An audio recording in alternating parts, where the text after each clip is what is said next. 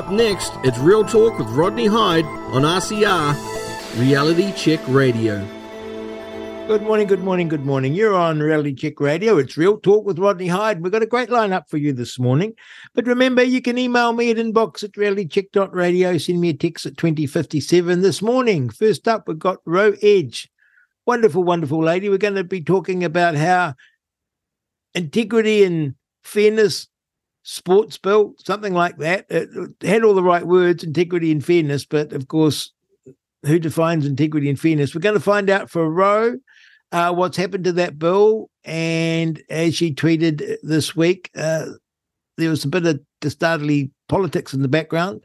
Also, back with us is Tane Webster. We're talking politics explained, and we're going to be covering off, I understand, about the Maori seats and the Maori Statutory Board and the Auckland Council, and special guest, Mr. Ken Ring, the long term weather forecaster.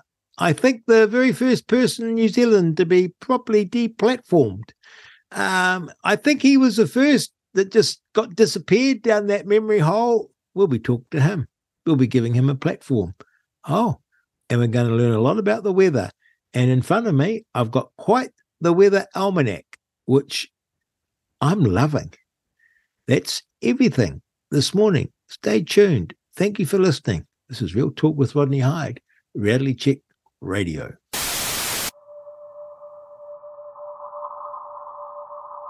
What I want to achieve with RCR is conversation. And I think we have lost the art of conversation. With RCR, I just hope that people can learn that we can all be different, we can have our own opinions, have our own views, and have those conversations in a respectful way because respect needs to be given, it needs to be earned. And I think that we can prove that people of all diverse perspectives, ages, opinions can have a platform and we can work and talk together. And so that's what I hope we get to achieve with RCR. Just independent thought, alternative thought. And I, I expect that I will be castigated by many people for offering different opinions.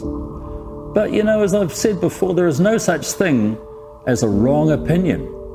Opinions are like noses, everybody's got one. The exchange of views, fair debate, no cancelling, no interrupting, no aggressive responses. We want to hear what people have to say, whatever side you're on. And the listener, the consumer, with that information, can make of it what they will. That is the mission. It's a good mission. You're on Reality Check Radio. It's Real Talk with Rodney Hide. Please send me a text 2057. Email me inbox at realitycheck.radio. Got one of my all time favorites coming up. Oh, I say that with others too, don't I? But it's Ro Edge, whose Twitter if you're not on Twitter or X as we call it, you have to get on it. And a good reason for getting on it alone is to follow Ro Edge on Twitter because, man, I just love your tweets, Ro. Thanks. I feel pressure now every time I tweet. oh, really? Oh, I um, didn't mean. no, do no, I don't. I'm just joking. No, no. I, well, it's it's it's so interesting because it's quite hard to have a comprehensive view of the news and there are issues that interest us. And I mean, I used to read the newspaper from front to back. I used to listen to the radio news. This is long before I was in politics on the hour. And certainly, you know, the morning report, the midday news, the evening report. I'd watch the news um, front and back. I'd buy the weekly news magazines and I would read them through. I would read things that I weren't interested in because I thought, well, there's maybe something in here that I need to know. And I always felt that I was worldly because I read the news. I can't be bothered going online and sort of reading the news. I sort of flick over the headlines and it just drains me of the will to to, well, to read. Well, it's it's no longer news; it's propaganda. Yes. I mean, I'm so, from a newspaper family, so I was similar to you. Like I read ah, newspapers all the time. I watch evening news. Ah. Sometimes I'd record one and watch the other, and then watch the, the one I'd recorded. Me like too. seriously, I was a complete news nut. Now I am the total opposite. well, no, it's not that actually. It's just that I've worked out where I believe I can get trustworthy news from, and it's not our mainstream legacy media. No. And so I find I'm very interested in the issues that you're onto, this whole issue of womanhood and manhood and the difference between the two and the need to protect women's sport and women's private spaces. Um, and I couldn't be bothered sort of reading stuff or NZ Herald to find out what's happening. But I follow you on Twitter and I get this overview of what's happening around the world, what people are saying, and what's coming up in New Zealand. And I do that for everything now. And I, I follow people on Twitter. I don't. I've never written a Twitter post, and I find that uh, that's now how I keep up. So thank you for that. I feel as though you're scanning the world's news and sources and curating it personally for me and I feel abreast of the issues. And it's such a wonderful service. So thank you. I really do genuinely mean that. There are people that I follow on Twitter, and I, not all of them, uh, not all of them are Kiwis, and you feel the need to thank them because um, you keep me up to date, keep me informed, and you write well. So thank you. I didn't realize that you had a news background and your oh, family. not me personally, but family. Yeah. Um, yes. Um, my great great grandfather started a newspaper that yeah went right through to my mother's generation. My mother was um, she ran a newspaper in Otorohanga and Te Kuiti. Is yeah. that right? Yeah, and so she finally sold the family newspaper after generations. Gosh, must have been about 10, 15 years ago. So, yeah. What was the big, paper? Big um, it started off the King Country Chronicle and then it was the Waitomo News. I remember the Waitomo yeah. News. Yeah. Oh, there was the Otorohanga Times at one stage as well. Like there was two newspapers and it went to one. Yeah. And and who started it in your family? Um, great great grandfather. In fact, uh, there was. Oh, look, I'm not very good when I get to the greats, but um, one of the my original descendants in New Zealand started a paper down in Invercargill, I think. So yeah, started the first newspaper down there, and it's still going. I understand. Isn't that something? Great, great, whatever. yeah, no, I lose track. I'm not very good. um. Oh well, you know. Well, thank you for that. And this is what caught my eye, and and why you're on because tell us it was about what had happened with what's the name of the bill now, the act? The Integrity Sport and Recreation Bill. It's a mouthful. So Integrity Sports and Recreation Bill. Yeah. It's a standalone piece of legislation. Yeah, it is. So what it was doing was bringing in um, the drug-free sport. So, like you know, making sure that there was no doping in sport, drug-free sport, but also creating an integrity commission to deal with issues that sports are dealing with on an ongoing basis. So. Ah. Yeah, so try to give some protections to athletes, some channels for communication, and and for helping them sort out issues within their sports, so that they the sports had somebody to go to, but athletes had somebody to go to as well. So this is um, picking up not just drugs, but also, I guess, the issue of young athletes being bullied. Um, yeah. yeah, young athletes yeah, so not being looked so after, protecting their well-being. Yeah, right. and, and also the apparently this is the joke of it: their well-being and the fairness of competition. Grant Robertson said. Meanwhile, meanwhile, he allows males to yeah. participate in female sports. So really, it's only the fairness of competition for certain groups, not women and girls. So I get the idea of the bill, and you would say this is a good idea because young athletes can be terrifically abused, yeah. and have been, and um, we can also have that sort of soft, what would you call it, corruption in sport whereby a favoured young athlete um, is allowed to progress because of politics, their mum or their dad or someone special in the sporting community, and another athlete could be better, but be shunted aside. Um, we've all seen that happen at the top end of sport. So this is a good thing. But what happened? So what happened? So the bill comes out, and like during the review, like women were named in all the objectives, and we were key stakeholders. Sorry, reminder come up. Um, you know, we were labelled as being vulnerable and likely to be high users of this commission. And the bill comes out, and women and girls are completely erased. We're not there. But of course, our rainbow community is Maori, Pacifica, everybody but women and girls, right? And so we, you know, we basically, you know, women were central to the problem the bill was trying, purported that it was hmm. trying mm. to fix, and then mm. we were just completely taken out.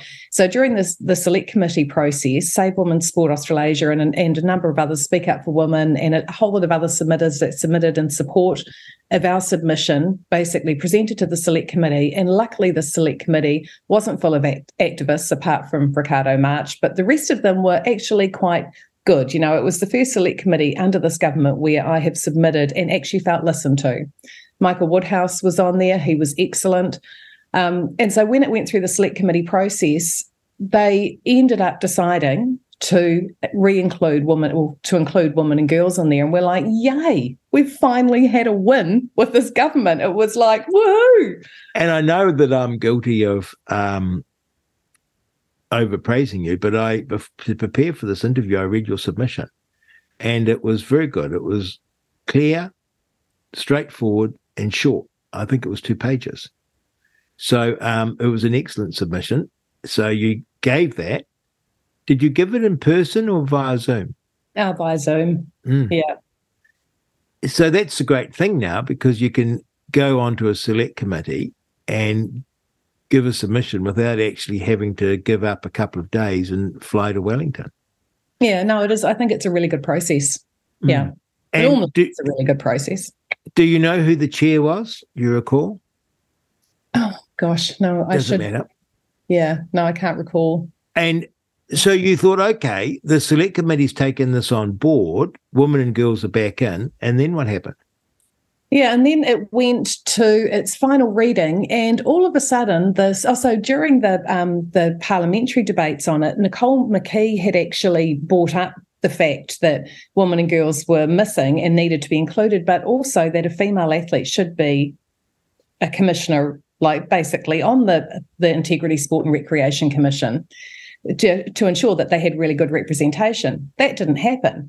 But just after after select committee, when it was just finally going in to be passed through Parliament, Ricardo March added in that there had to be a rainbow commissioner appointed, compulsory rainbow commissioner, so that the rainbow community had fair representation.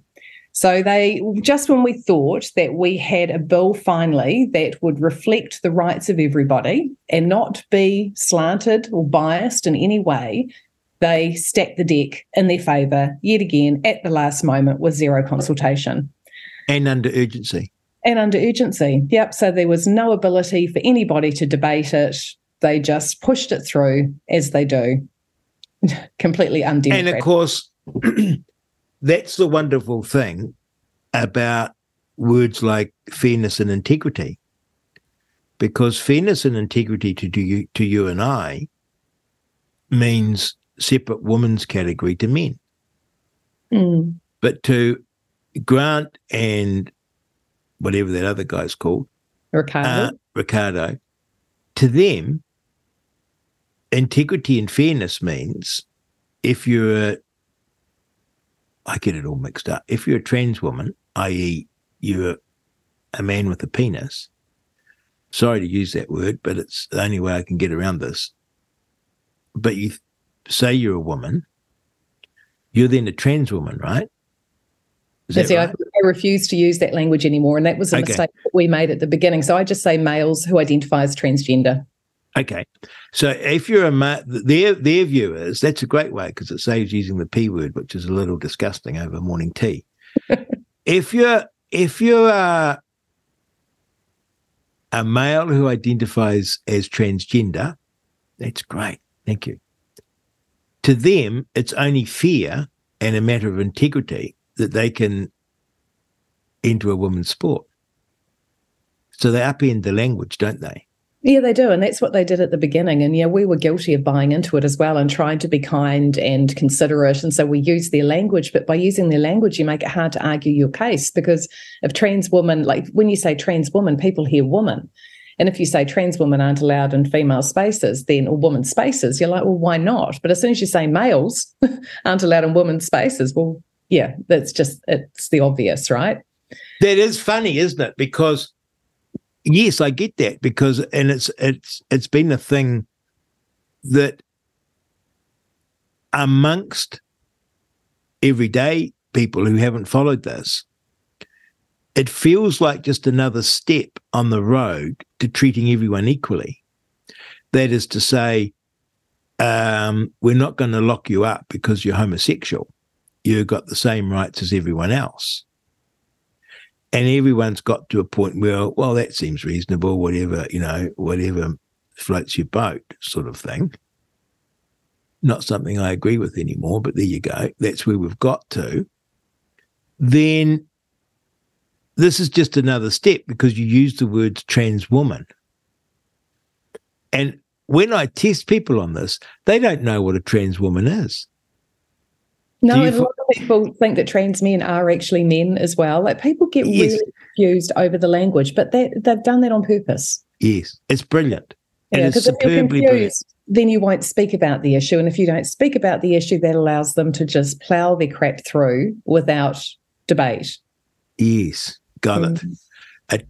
A, um, a male who's transgender. Yeah. Hey, somebody that doesn't mind speaking about penises, though, which I thought was hilarious, Winston Peters in yeah. the last week, basically coming out saying that no penises should be in women's spaces. And I was like, hooray, finally a politician who has the guts to say what needs to be said, which has been brilliant.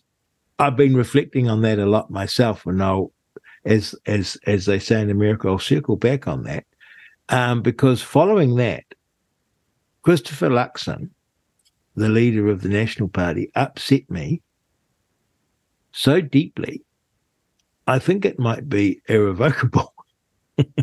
well, it is for me. Him and because, Nicola Yes, because he said that if you're thinking that men going into girls' toilets is an election issue or a big issue this election, you're on another planet. now, yeah, what I really hated about that though too is he took the whole argument to back to being just about bathrooms and women just being mean for not wanting men in their bathrooms. Like you know, he made he took what is a yes. really, really big issue and he tried to minimize it to just being about bathrooms yes. to make it a non-issue, and like that was totally insulting. Totally insulting, absolutely insulting. It was deathly. Yeah. And I mean, he was already on my list, along with Mr. Seymour, I got to say, because of the mandates and the lockdowns. But, you know, I can almost, I can sort of understand that because complicated. But this isn't complicated. This is men in, going into my daughters, my young girls' private spaces and stripping naked. And not only stripping naked, but we know now, I didn't know this to begin with, they're getting off on it. Yeah, they are, unfortunately. It's a sexual thing, right? For a lot of these guys, maybe all of them, it's a sexual thing. So this is terrible. This is terrifying to me. And it's happening at, you know, schools now, right now. Mm. And Christopher Luxon says, ah, you're on another planet. Yeah, and Nicola now, Willis was no better. She was on a radio interview earlier in the week, and she basically said, "Look, it's not an issue. It hasn't happened to me and my girls. Therefore, you know, if if I don't see it, then I, there's no point dealing with it." So she basically implied, and I mightn't have got that completely accurate, but that's what it sounded like to me. She basically implied that unless she she or her family were impacted, that it wasn't worth her spending any time discussing, which was completely insulting amongst men folk who are my era and who don't have young children now, and I'm fortunate to have young children now, they think I am totally obsessed by this because they haven't experienced it. Their kids are in their 20s or 30s. No, but their grandchildren are going to be impacted yes. by this. Yes. And when you actually explain it to them or give them a particular example, they are truly horrified. Mm. Now, I've got a theory, and this is where I circle back to Winston. I thought to myself, it's that great phrase that we have now about reading the room. And I thought Winston's read the room brilliantly, right? And Christopher Luxon has read it appallingly badly. Yeah, he's so focused on pandering to votes that he's unlikely to get that he's willing to give up votes that he already had. Well, my theory is this Winston, amazingly, it's, a comeback kid. He oh, spent he he spent a lot of time out of Parliament, and he's just had three years out of Parliament. And funny enough, even when he's in Parliament, he's not really of it. He spends a lot of time outside of Parliament, in the sense that, well, to put it bluntly, he's extremely lazy. And someone who's working hard you naturally spend a lot of time in Parliament working on legislation, engaged in the debates, engaged in the wheeling and dealing. Winston doesn't do any of that. Uh, he'll be off somewhere. And of course, he's been off somewhere for three years. And so he's out and about in the community.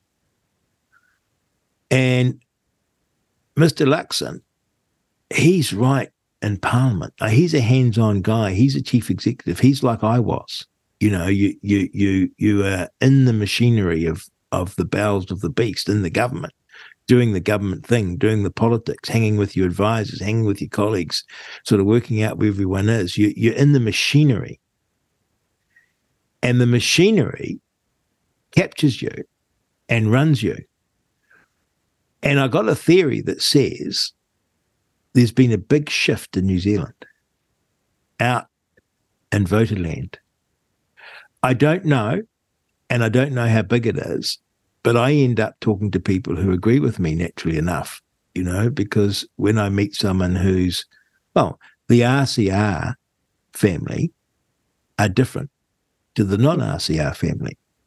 And so the RCR family is who I'm talking to, you know, not just on, on this radio, but out and about. And we have shifted. You know, the, the issues that we see are, big isn't what the tax rate is, isn't where the government's going to spend more, spend this. We've got big constitutional, societal, and cultural mm. and societal issues like do we allow men uh, into um, women's sport? Yes or no?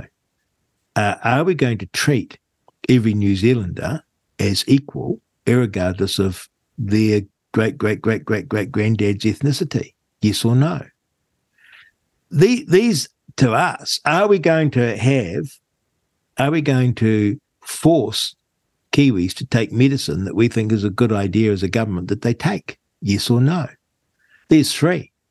Um, if if you don't pick that up, you're missing a big thing in the electorate, I think. Well, what's really interesting is I don't know if you've heard, but the two major parties now, the the polling rates for the percentages for the two major parties have never been so low. So that tells us it's not just a small group. No. Are disenfranchised no. and feel like the, that National and Labour no longer speak for them or represent them. It's actually a vast majority of people because yes. yeah, they are losing support to minor parties. I guess the big risk this election is that we that you know, all these really small parties votes are wasted on and we don't actually get the needed change in government, which is why it's such a shame that, yeah, we have so much. Yeah. I'm not so sure about that. And I'll, I'll, I'll give you a, a view of that. But let me just say all of these, all the parties that are in parliament now refused to meet with the protesters. Yeah. And that protest was big and had a lot of support. And so they completely misread it. And that protest group was across political lines. There were Greens there, there were X there, there were Marxists there, there were libertarians there. Cross racial line, across every line, there were um, deeply committed Christians, there were total atheists, there were Hare Krishnas, there was everything. It was a cross section, but they they were a big chunk. And these existing political parties just denigrated us. Winston Peters, being an outsider, recognized the opportunity. And I, I struggle to say he did it out of principle, if you know what I mean. But because he's an outsider, he could see it. Christopher Luxon couldn't.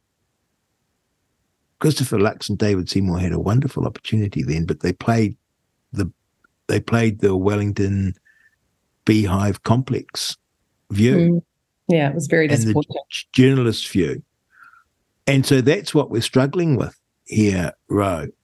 Um, so we, and I, I, here's my thought about the smaller parties. I think you should vote for the party that you like, no matter whether it has a chance to get in or not. Because it's like a referendum. And your vote's not registered, is not wasted just because your particular party doesn't get into parliament. It's wasted in the sense that it didn't help to change the government or to keep a government, depending on how you look at it. But you've signalled in the most profound way that you can what you support. And for example, when I was in Parliament, there were a couple of Christian parties running with various names, and together they might poll five or six percent. We would be sitting there as MPs and politicians, and we'd be saying, gee, that's significant. Because there were always two of them, they never got over the five. But that was a significant vote to any party. That's a difference between National being government and Labour being government. Because mm. MMP travels very finely. Two or three percent is a big win. Political parties looked at those votes and thought, we want them. They also knew that if the Christian parties, I'm picking on them because um, it's a good definite example. I'm not just saying because the Christian could be a Green Party, it could be a you know anti-immigration party, whatever. Because they're getting five or six percent, we know their true support is even higher than that. Because there's a lot of people not prepared to vote for them. Mm, that's a very good point. And yeah. so you'd say to yourself, "Whoa." Um, I'd quite and, like those voters voting for my party. Yes.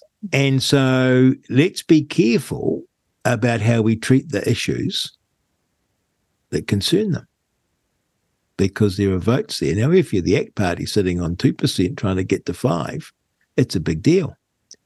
If you're the Labour or the National Party sitting on 30 trying to get to 35, it's a big deal. And then they don't dismiss them. So the funny thing is, I sort of don't buy the wasted vote line. Yeah, no, I get. I hadn't ever thought of it that like that before. I guess you're looking at from the political side, where you know how you value those votes. It's yeah, yeah. So I mean, let's imagine this. Let's imagine we have five parties running around, um, opposing mandates and wanting medical freedom, and they gather up three percent of the vote. That's a significant vote. It's like a referendum.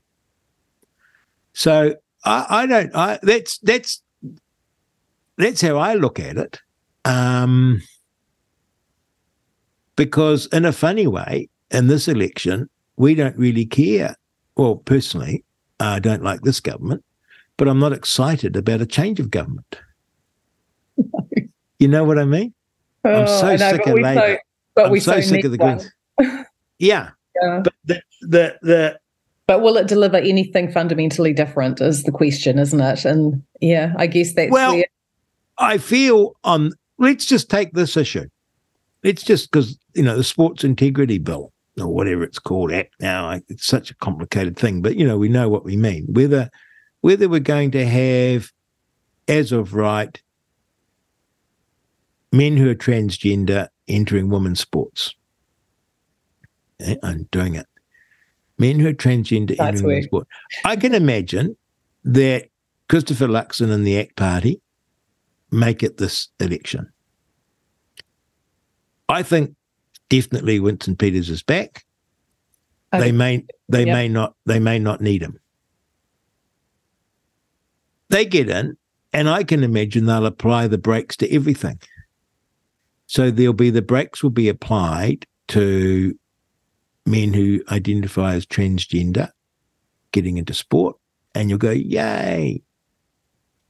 And the brakes will be applied to the further furtherment of co-governments. You go, yay. but fundamentally, it won't be reversed. Yeah, well, and interesting. Fun- ACT have said, like, you know, thanks to Winston coming out, ACT have said that the next parliament has to revisit the laws like the um, the Human Rights Act to basically specify that woman woman and girls mean just that and that our protections are necessary in some spaces and places. And also the BDM MR bill, which is the sex self ID legislation. Yeah, they said they voted for it at the time, thinking it was a really positive thing, but now they can see that there are problems with it that need to be addressed. So I do have faith, but it's only thanks to Winston. And I wonder if ACT would have come out with this had it not been for Winston coming out so strongly. Well, there's again uh, a favour of third party support yep. that aren't necessarily yeah, going to make it and be the wasted vote. Um, but you feel as though because neither ACT nor National are putting a line in the sand and saying this is right and this is wrong, that it's all just going to be a bit of a handbrake because we've been rushing headlong over the cliff and we'll apply a handbrake and we'll sit at the top of the cliff teetering. And then we know what happens. Mm. N- National and that get voted out. And on it goes and the cultural slide, the cultural, the the cultural issues that we're in have not been reversed. And that's why changing government is a good thing because it applies the handbrake, but it's not what I want. And that's why I don't think we should be thinking just in terms of a wasted vote. Yeah, no, it's a good point. I do wonder if this election it will be different though, because previous elections, you know, National and La- or Labour have had the, by far the majority portion of the vote. This time, you know, ACT could potentially get within sort of 10% of, of National. You know, they're going to be a much stronger um, proportion of Parliament. So therefore, the push to more for more radical change might be there because National have been guilty of just coming in, not doing anything, settling everything down, just you know putting us on a steady course, but not correcting anything that the left has done that has been detrimental to society. And so we've just done this veer left for decades now. Whereas, yeah, I do believe having a larger proportion of ACT within the government will mean that we will see more change. But whether that's going to be positive change for the, you know, the issues that we're concerned about remains to be seen. I'm scared I'm going to disabuse you. Go for it. No, I love your view. I love it. I just wish I shared it because picture this. This is a terrible, cynical thing, right? And so, but I, I feel as though we've got to be blunt. We're on reality check radio, real talk with Rodney Hide. So it's going to be a bit of real talk. There's a very fascinating thing about MMP because it's all presented as the tail wagging the dog. And I'm anti MMP and, and, and I do get this concept of the tail wagging the dog. But the funny thing is, if you're a responsible politician, the tail doesn't wag the dog at all. So let's imagine this. Let's imagine that um, National and ACT get 60% of the vote. Whoa, they're an easy. Let's imagine that National have got 40% of the vote of that 60 and ACT have got 20%. Whoa, ACT have got a lot of say. Right? Doesn't work like that. Isn't that crazy? Mm. How crazy is it? ACT don't get, well, they've got a third of the vote, no, half the vote of National. So you'd think they'd get a say a third of the time. Doesn't work that way. So this is how it actually works under MMP.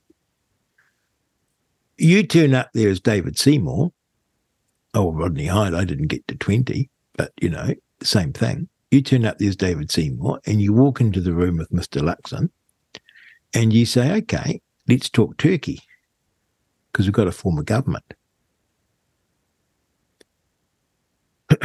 I was quite good at negotiating and got quite a good, I think. Everyone thought that I had um, negotiated an amazing coalition deal. And I pushed them extremely hard. But Mr. Seymour, so I've been in this exact position in the room with John Key and Bill English, negotiating a coalition agreement. And I knew this was my moment of ultimate power. Because once I had signed that coalition agreement, I was in government with them. And they'd get to have every say. And they would only ask me what I thought about a thing out of politeness or political cunning to keep the thing on track but they were never going to say, oh, yeah, you're helping us in government. Therefore, you know, we will do a third of what you want against our better judgment or interest. So I knew at the point of before signing that coalition agreement, I could get, let's say, five things. I can't remember the number. So I had to choose caref- very carefully what were the five. And obviously they came out of what we'd promised on the campaign. But I couldn't demand 10. And I couldn't pull the pin. Mm. Because if I'd said, look, Mr. Key, it's all very nice. And I know you've been elected to this prominent position, but you can't form a government without our vote, and you're not giving us enough. At that point, I've just called another election. Mm. Everyone would be looking at you and they'd be saying, Oh my God, we just went through an election. Chris Luxon won.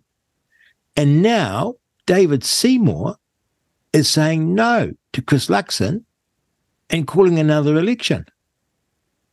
And they'd say, why? And he'd say, well, I wanted the Sports Integrity Act changed. or I wanted women, uh, uh, men who are transgender by law out of women's toilets, right? Everyone would say, Are you nuts? Yeah. And what would happen is Labour would be gathering in the Greens, would be gathering up their forces. Look at these clowns. They can't even form a government. ACT would head into the next election and be wiped out because you caused instability in another election. So even in your moment, even in Mr. Seymour's moment of extraordinary power, Chris Luxon can't be prime minister without Mr. Luxon's uh, without Mr. Seymour's support he actually his bluff can't be called.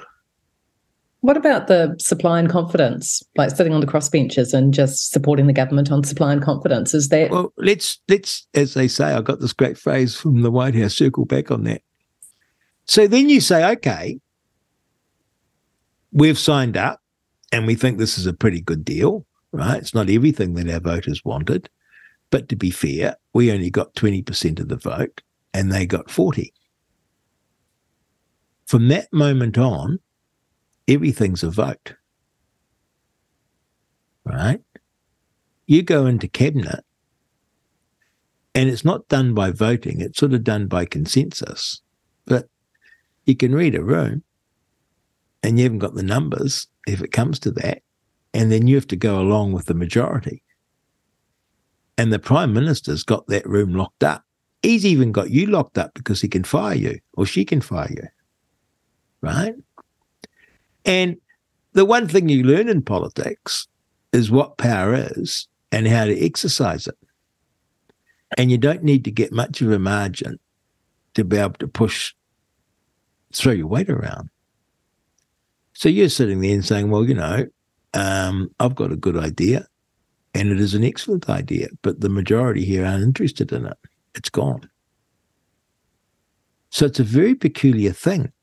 about your lack of power. And ultimately, you say to yourself, um, how much do I go along before I pull a pull the pin?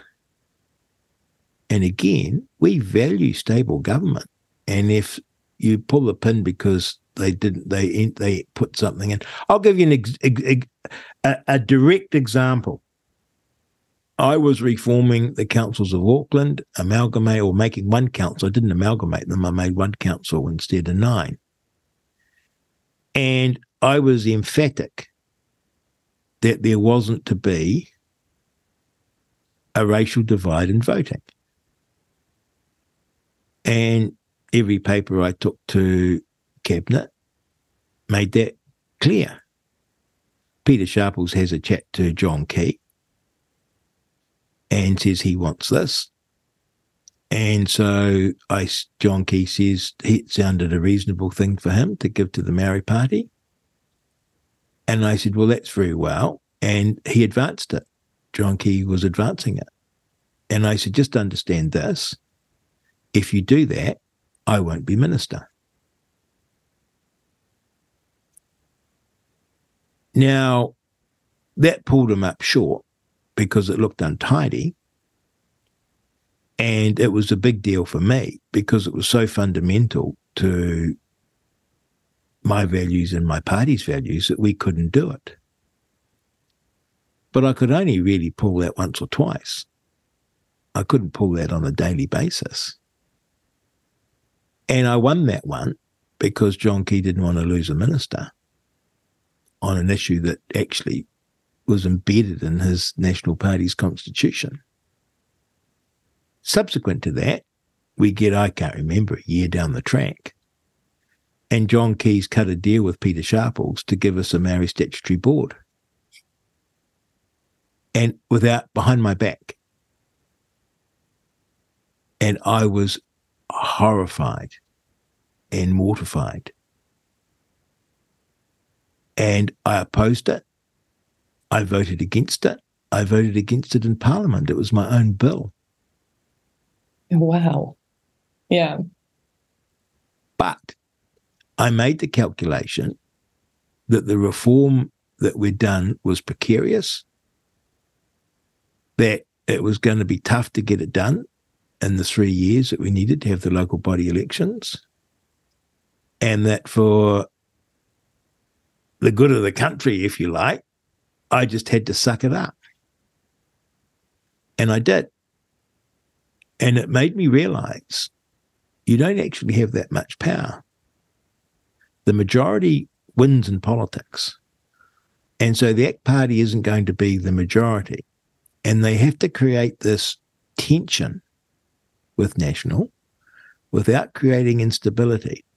And National can always call their bluff. And so National's the player here. And if National do this wishy washy lack of principle, i.e., they're sticking to net zero, for goodness sake. You know, know, the economy's in free fall. People's budgets are killing them. And these guys are going to get rid of fossil fuels or, you know, like tax fossil fuels to death. Oh my goodness. Make it tough for farmers. Oh my goodness. Um, he thinks that, you know, keeping men who say they're trans out of women's sports and women's private spaces is an off the planet issue. He, the co governments thing, I have no idea where he is. He seems to me to be all over the map and will go along with it. He'll be led by the nose into uh, just like John Key was. And then um, the country will be cut to pieces and racially divided even more with Chris Luxon in charge. He won't realize what's happening underneath him and ACT will be unable to resist it. So then you say to yourself, or how about we do this? How about we give them confidence and supply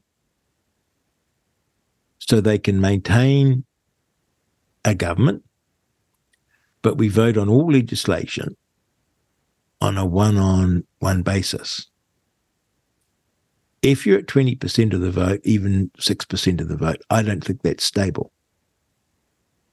If Chris Luxon is smart, he'd call an election. And so I can't make you like look this. disruptive and try to get your yes, vote across to because. You can you can imagine it, right? You just uh, can't you can't plan, um, you can't work any legislation through. Um, Winston Peters, for example, has got a great skill at not committing to vote for a piece of legislation until the very last minute. And a piece of legislation might be two years in the making and the consulting with the public and the working it out. And literally, when it gets to third reading, he'll pull he'll pull his support. So you have no you you, you you've got no um you actually have like an Italian government situation that just keeps forming and reforming, and the whole story becomes one of instability and of a prime minister unable to deliver. It's also very. Rodney, you're not fooling me with much optimism about this coming election. No, well, it's why I hesitated. That's why I hesitated before explaining this because it is problematic. Uh, um, so, and then for the party that is giving confidence and supply, they're in a very weak position and this sounds silly, but you're not getting advice and you don't have access to officials and you can't ask for research to be done. We gave confidence to supply, the ACT Party. Um, everyone forgets these things, but it's coming back to me now. I'd sort of forgotten it. When Mrs. Shipley took over as Prime Minister for Mr. Bolger, she had a bit of trouble with Mr. Peters. And the Great ACT Party said, well, don't worry about Mr. Peters, because if he goes out the door, we will give you confidence and supply. Sure enough, he went out of out the door, and we gave Mrs. Shipley confidence and supply, so she could stay as prime minister, which was a pretty cool thing to do. But that come along. I remember Mr. Birch coming along and saying, We would like you to vote for this bill. And I'm going to brief you on it. And me and Richard Prebble went into his office late one night and he gets up on the whiteboard and he starts explaining this bill. It was to do with Fonterra and restructuring. I don't believe we voted for it. And he's explaining it away for like 30 minutes. And um, we walk out. And I remember walking out of the beehive, and I was very new to politics. And I said to Richard, I said, I didn't understand a bloody word of that.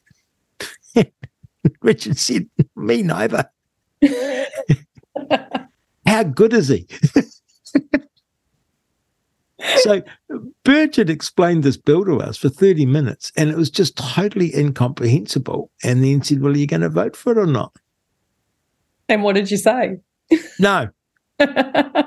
um, but you know, you you you have you, you get no if you're not in the room, like you're not learning what these bills are about. Imagine imagine deciding whether you're going to vote for that bill that we're just discussing, the sports and integrity bill, and you're giving Grant Robertson confidence supply. And he will c- call you into his office and you're busy as busy as busy, and you got lots of emails coming in. Uh, and he explains to you with a straight face that this bill is about integrity and, and fairness. about fairness. and you think, oh man, that is so up the ACT Party street, right? Mm. And then you'll say, um, but I got this email from a lady called Ro Edge, and she's telling me that, you know, men who are transgender are going to be able to go into women's sport. And oh no, he'd say that'll never happen. And it won't happen because we're going to have these people on the commission. And don't be silly. Oh, you oh God, that's a relief. Right? Mm. And he hmm. would do that with a straight face to you. So it's a very, because people in politics know how to get votes and they know how to exercise power. and they know how to get their way and they know how to be persuasive. And so it's going to be very, very tough. It's a very, very tough balancing act. And of course, you know, what you're trying to do is form a stable government with voters having a diverse range of views that are shifting. And so it's very, very difficult. It's not, it's not, it's not as straightforward as yeah, I certainly first thought. So there's my little rant on politics. So, so what I was told when I went over to the international um, summit on women's sport, there was the analogy given that this fight to protect female spaces and fairness in sport is a bit like running a marathon. Yes. And so I've got a long way to go on this marathon. I was thinking that maybe we were, you know, getting nearer the end and common sense was starting to prevail, but I can. No, I'm not trying to put you off it. All, all I'm saying is, you know, I I fear that there's going to be a big disappointment after this election. Yeah, and, and I I'm think just- you're probably right as well. and and but also too that it is a very simple proposition it's a yes or no proposition do men who are transgender have the right to enter a woman's sport or enter a woman's private space yes or no And at the moment, that answer is yes. That's right. And and the the great thing about that is is that they can fudge around about fairness and integrity, and you say no, no. The question is, eh, eh, eh, it's the same thing, I think, about race relations in our constitution. Does every adult have an equal franchise? Yes or no? Uh, it, it's not Yeah. about co-governments or T or the principles of the. They can talk about that till the cows come home, and you just bring them back, yes or no. And these questions can be put to every MP standing for election. Yeah, and, And- so yeah, we've I we've would do that. at candidates meetings, and they'll say, "Oh yeah, no, you know, fairness for females is important in sport." And I said, "Yeah, but the, uh, but they'll say, but it's up to the sports to decide." So you've heard Luxon say that. I've heard Seymour say that. I think Seymour has realised now because I've drilled into him that governments created this problem through legislation. Governments need to fix it through legislation. Luxon still doesn't recognise that. He he seems to think that it's up to the sports to decide, ignoring the fact that you know Sport New Zealand has passed guidelines that prioritise inclusion. That its integrity and sport recreation bill now has a rainbow slant on it that will be that will disadvantage women and girls. And so until they unwind that, and that takes government interference in it and protect women and girls' rights in our Human Rights Act, make sure that they're protected and not misinterpreted as they're being Mm. under under the Human Rights Commissioner Paul, Paul Hunt that we have now, then this isn't going to fix itself. And you can't leave it up to sports because sports have their arm twisted right up behind their back by government, whose funding they rely on. Um, and there's a certain sophistry happening here, isn't there? It's a great answer to say it's up to the sports when you and I know they're funded, uh, they're supported, government provides the legislation under which they must operate. The sports themselves say, look, we're having to do this because of legislation, we're having to do this because we've entered this funding agreement. I heard David Seymour say, and I'm still, my head still hasn't settled properly back on my shoulders say that um, no one was forced to take the vaccine. Right. And technically, he's right. No one was held down and No, but they were chained, chained to the wall and had the jab put in. But Yeah. you had to lose your job, lose your house, uh, lose your career. Mm. Um, no, no, but we didn't force you. You chose to take the jab. And so this idea that it's up to the sport, it's a it's an election year sophistry. I've just had a thought for us. You should um, you'll have supporters rights through New Zealand. You should get them to email because you want it in writing. And lobby groups are very good at this. And you say to the local MP, Yes or no? Should women who are transgender, should, should men who are transgender be able to enter A, women's sports as of right, or B, uh, women's private spaces, yes or no? And not allow them, it's up to the sport or it's up to the club or whatever, because they're the ones seeking your vote.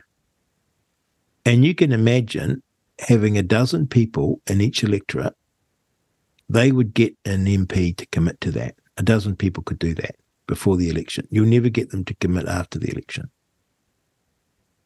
And then well, you can. Any RCR listeners out there that would like to do that, and I'll put that in our next newsletter going out as well, which yes. I've been meaning to send out for the last month, but haven't had time yet. So Be- because yeah. now's your moment of ultimate power. Yeah. And I do love elections. I do love democracy. We're just not very good at using it. And I, I just thought of that because it's a great, it's, it's yes or no. There's no fudging it. There's no co-governance. There's no, oh, well, it depends on CO2 levels or the UN or the, blah, blah, blah, blah. no, yes or no. Mm-hmm. we're asking you, you're seeking my vote in this electorate. Yes or no? And of course, um, all the ones that don't answer it are a no. Yeah. And you'll say that in your letter. If you don't answer this, you'll be registered as a didn't answer, therefore no. Yeah. You don't have that principle. That'd be wonderful. You know what will happen if you did that? Yeah. You got to do it anyway. I yeah. just thought of what will happen. The political leaders or their staffers, more particularly, or their campaign managers will realize that's happening they'll send a note to every candidate do not answer this letter. Mm, they will do. Yeah. And you'll get 100% non compliance. How sickening is it? But you publicise that too. Yeah. Well, I already know that National Party members have been muzzled that don't agree with this. Mm. Well, get it in writing because they'll hate it. They'll absolutely hate it. And I mean, you got a good run from Michael Woodhouse, who's a decent human being. I like him. Yeah. And I was sad to see it's probably good for him that he's leaving Parliament. But I remember when he came in, and he's a very decent human being, and he gave you a decent opportunity, and he listened. And there's a most MPs are like that, funny enough. And in this election campaign, you can unhook them a little bit, make them uncomfortable because they should be. We should be holding them to account on this fundamental issue. And when you read, when you read what these poor women and girls have been subjected to, um, it's horrific. Mm, the gaslighting is just appalling. Mm. And um, so we've got to put the blowtorch on these MPs. There you go. Well, that's our thought. I, I feel as though I got you on to interview and I ended up doing this rant about. Oh, but look, uh, it's so. But the politics side of it is so interesting, right? Because we and because we rely on the politicians so much in order to fix this. So understanding politics and how it works is crucial for us in terms of being able to win this battle as well. So it's been mm. a hmm. really interesting discussion. Well, it's a big machine. And um, and the machine is, and poor Mr. Luxon is sort of riding it, and poor Mr. Hipkins is sort of riding it, and and, and they're not as directing it as as much as you would think. Can I tell you one little story? I don't know if this is talking out of school. Um, I'll tell it anyway because it's a funny thing about power. And I I really like John Key. He was super smart. He was super charismatic, and he was even more fun one on one. And he was very truthful and he wouldn't typically like you know politically things happened he went behind your back i guess but like he was very honest.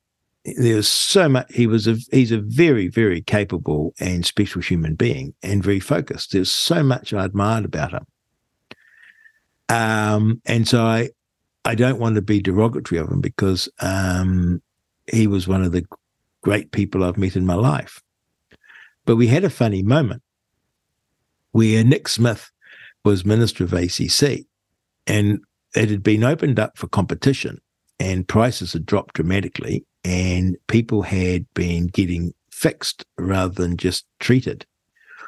And um, in the 90s, and we'd been involved in that with Mrs. Shipley and Mr. McCully. And then Helen Clark had got in and reversed it all and destroyed all the private businesses that were doing a good job for um, people who were injured. You know, remember that time. It was, yes. it was good, good for business, good for those yeah. injured. So we went back to the old monolithic, very expensive and very wasteful ACC model. And we'd campaigned for doing a repeat. But, you know, we got only in that many votes and so couldn't pull that off. Nick Smith announced that he was going to be putting up the ACC rates. But characteristically, his enthusiasm got ahead of him and he hadn't consulted with us, the ACT Party. And I quickly figured out that the Maori Party wouldn't support ACC rates going up. And so the only way that was ever going to happen, and ACC was broke, was if he got the ACT Party on board. So um, I quickly called an emergency caucus meeting said we had this opportunity and could they give me the power to act because I needed knew we needed to act quite quickly. And we went into Parliament and I sent a note over to the Prime Minister that he had a problem and we should perhaps talk. And so he and I went into the lobby and I said, Look, Prime Minister, I don't mean to be difficult, but uh, you've got a minister that's gone out there and announced that we're going to put these rates up for ACC, but you haven't got the numbers to make this happen. And he said, Has Nick spoken to you? Nope. Oh, has he spoken to your ACC spokesman, Heather Roy? Nope. Oh, so he instantly realized he had a problem. And being a deal maker, he said, Well, what would it take? And I said, A comprehensive review to open up ACC to competition. Hmm. This is a great line. He said, Well, I better go and talk to the people that make these decisions. oh, it's brilliant. I said, John, you're the you're the you're the prime minister. And I wasn't a Christian then, so I said, You're the prime minister, goddamn. He says, yeah, yeah, yeah, but you know how it works. Like I got to consult. And um, so it was very, very funny. So he went off and had to consult with the Gerry Brownlees and the Bill Englishes, of course, because you know they and the and the team, which is true, right? And the point about that is all prime ministers are the same. They can make the odd captain's call, but you know, they actually have to keep everyone on board and in the tent. And then except when, except when, they're scared about winning an election, when you see like yes. things go off yes. the, the off radar, the, and yeah. And then the funny thing was, we spent a few days back and forth, back and forth, resolving the terms of reference for this review, and who'd be on it. And we were literally passing notes on the back of an envelope to conclude it. And we got it, and we were going to announce it. And ahead of the announcement, it was decided that we should meet in the Prime Minister's office and prepare ourselves for the announcement and the press. And to all go up to the Prime Minister's office and everyone's, you know, going through the questions that could be asked and how the ref getting us all the same lines. And we walked out and we're going down the lift from the Prime Minister's office in the beehive across to Parliament. And John Key turns to me and he says, because it was being funny, you know. It's like it's not a negative one. He said, "I don't even know. I don't even know why we're having this problem, Rodney."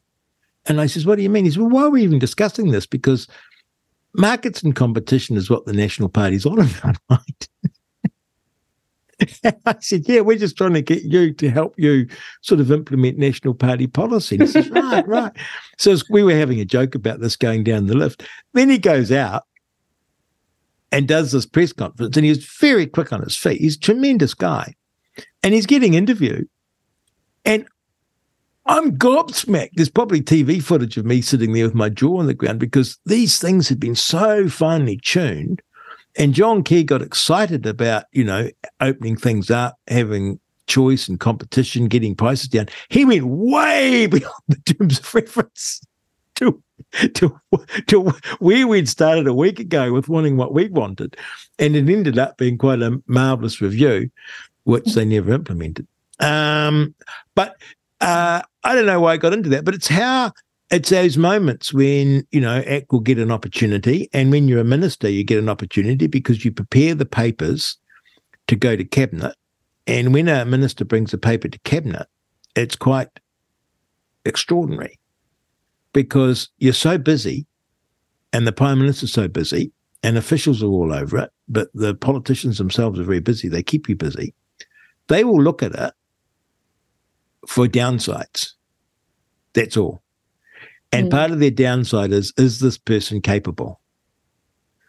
And once they learn that you're capable, you'll get a pretty much a free run, unless there's like a big red flag. And so in your portfolio, so if you were the Minister for Sport, you would have a dramatic impact, right? Because you say, well, he's capable. David Seymour's capable in this area, um, say, or one of his MPs who becomes a minister, and there's no obvious red flags, and you give them their head.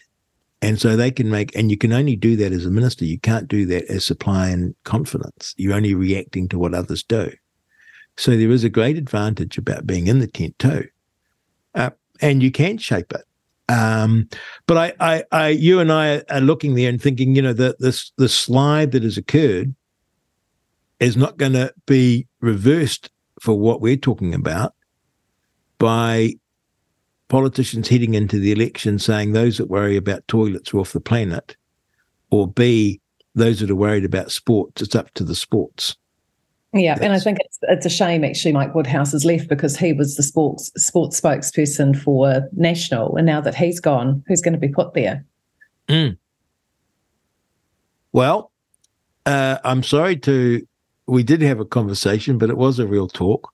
Ro Edge, um, you're on Reality Check Radio.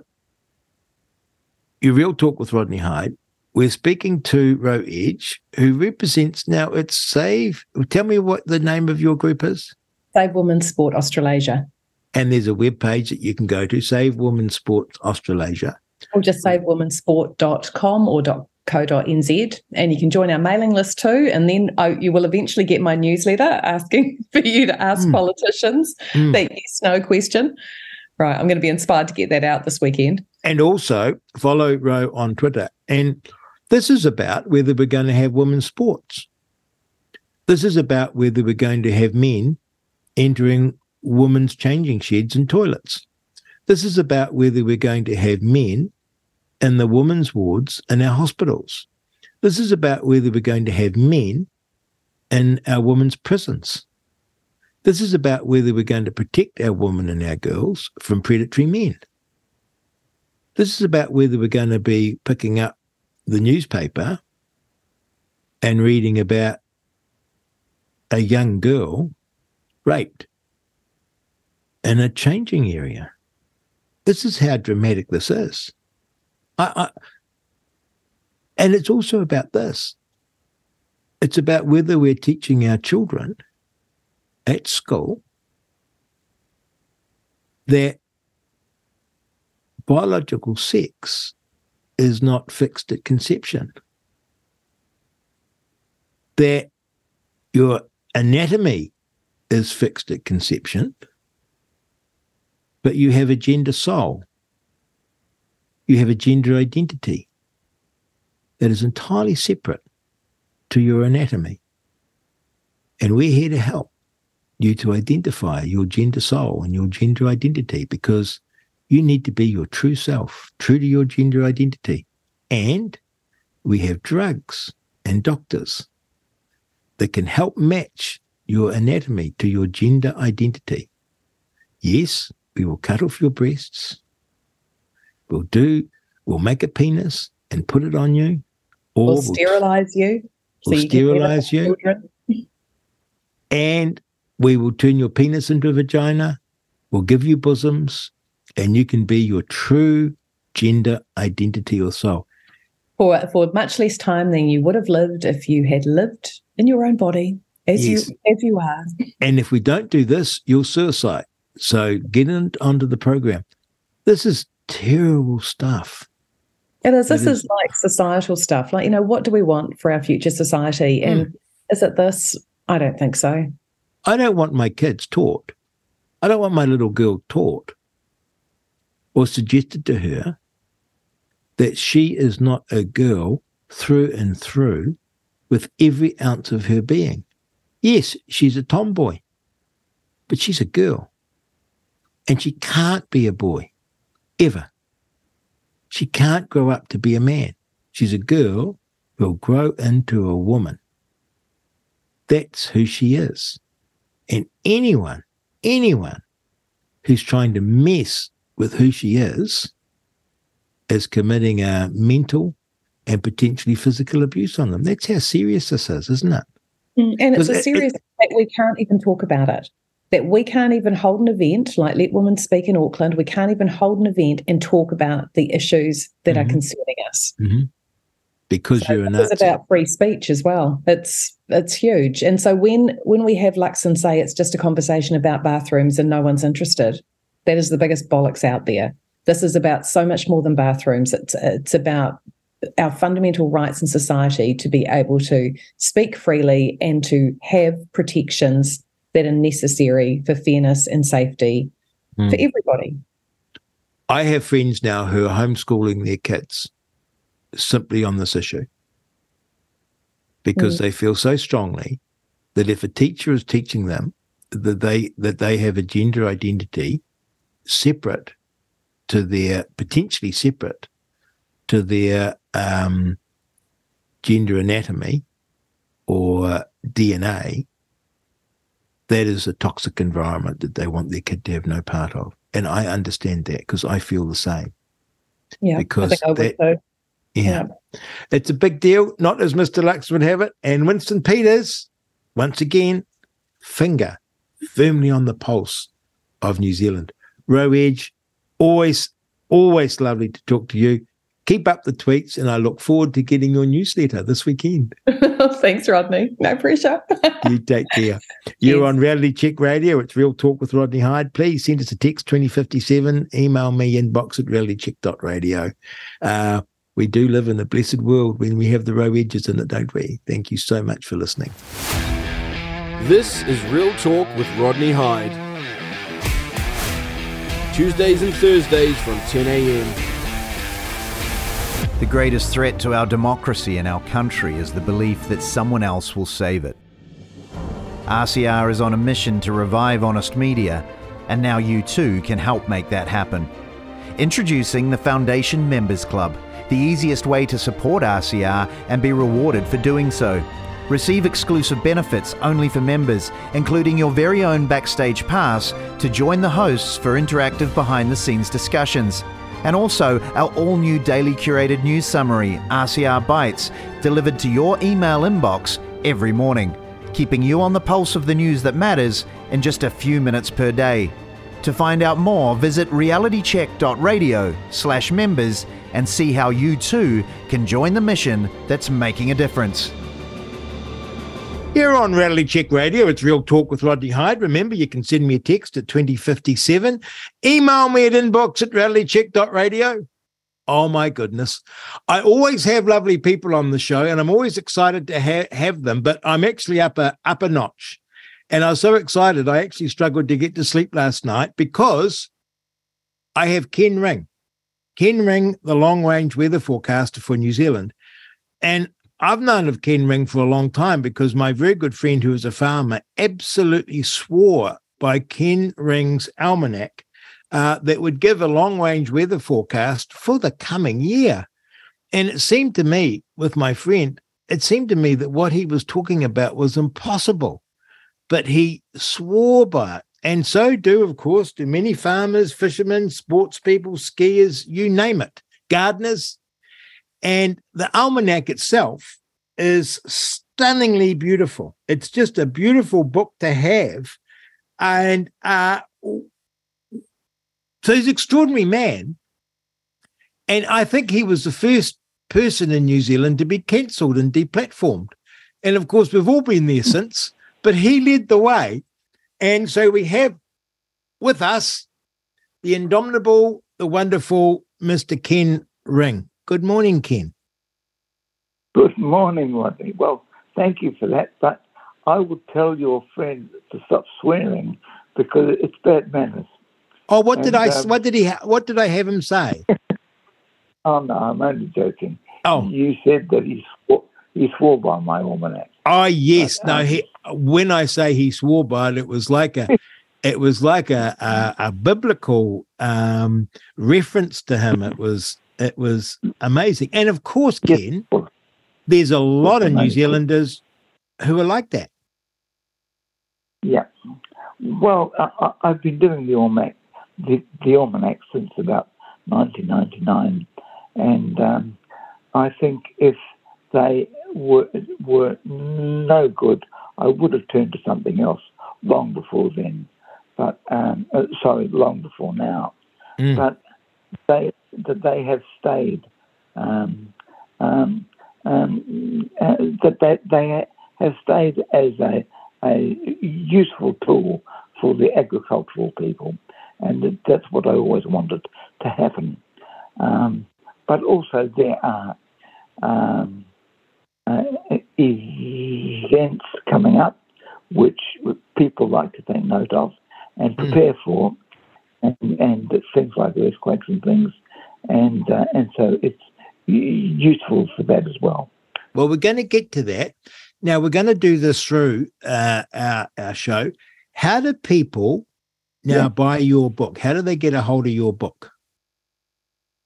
Well, they go to www.predictweather.com and all my books and articles and everything is in there.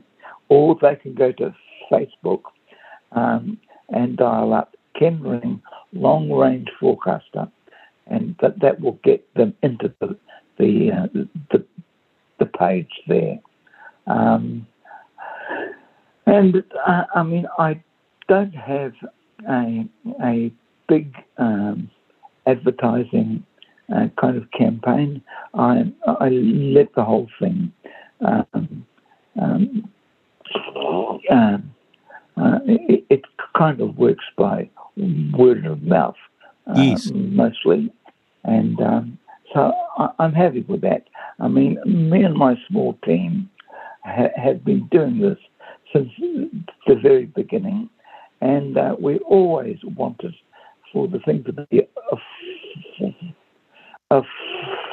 affordable, and um, and, and so we we um, we like it to break even, um, and and so um, uh, we're not kind of in it as a, a, big business venture. No. Put it that way. Well, uh, a lot of people's livelihoods and indeed their safety and their lives rest on accurate forecasts. And so it's a big deal what you do. And I imagine that you have customers that return year in and year out like my friend. Yes. Yes, they are the main ones. I mean, the whole thing is really on a plane of knowledge which everybody should have.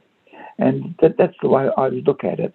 It's not kind of something something eclectic and um, and and only um, shared by by uh, like some uh, a small group of people. But it, it, but this kind of thing, this kind of knowledge, should be all over the place. It should be in the schools and everything, but it's not. And I'm I'm um, I'm annoyed that it's not. And um, this this way, I can kind of share it around. Mm. Um, now, we're going to go through how you do it, how it's done, how you use the book. But I'd like to start at the yep. beginning, if I may, Ken. How did you get yep. interested and how did you get involved in long range weather forecasting? How did it come about? Okay, well, we can go back to 1970. Um, I was married. I met my wife at Teachers Training College, and and we built a house in Titirangi. Uh, we had a baby, uh, but we wanted to homeschool uh, because being teachers, we knew that our kids were going to be better, better off out of school. so, but, but but also we wanted our kids to be free, and we wanted to enjoy them and not have somebody else enjoying them. And I wanted to teach them to hunt and, and to fish and be independent and and know how to survive and know what you could and couldn't eat uh, if you're in the wild.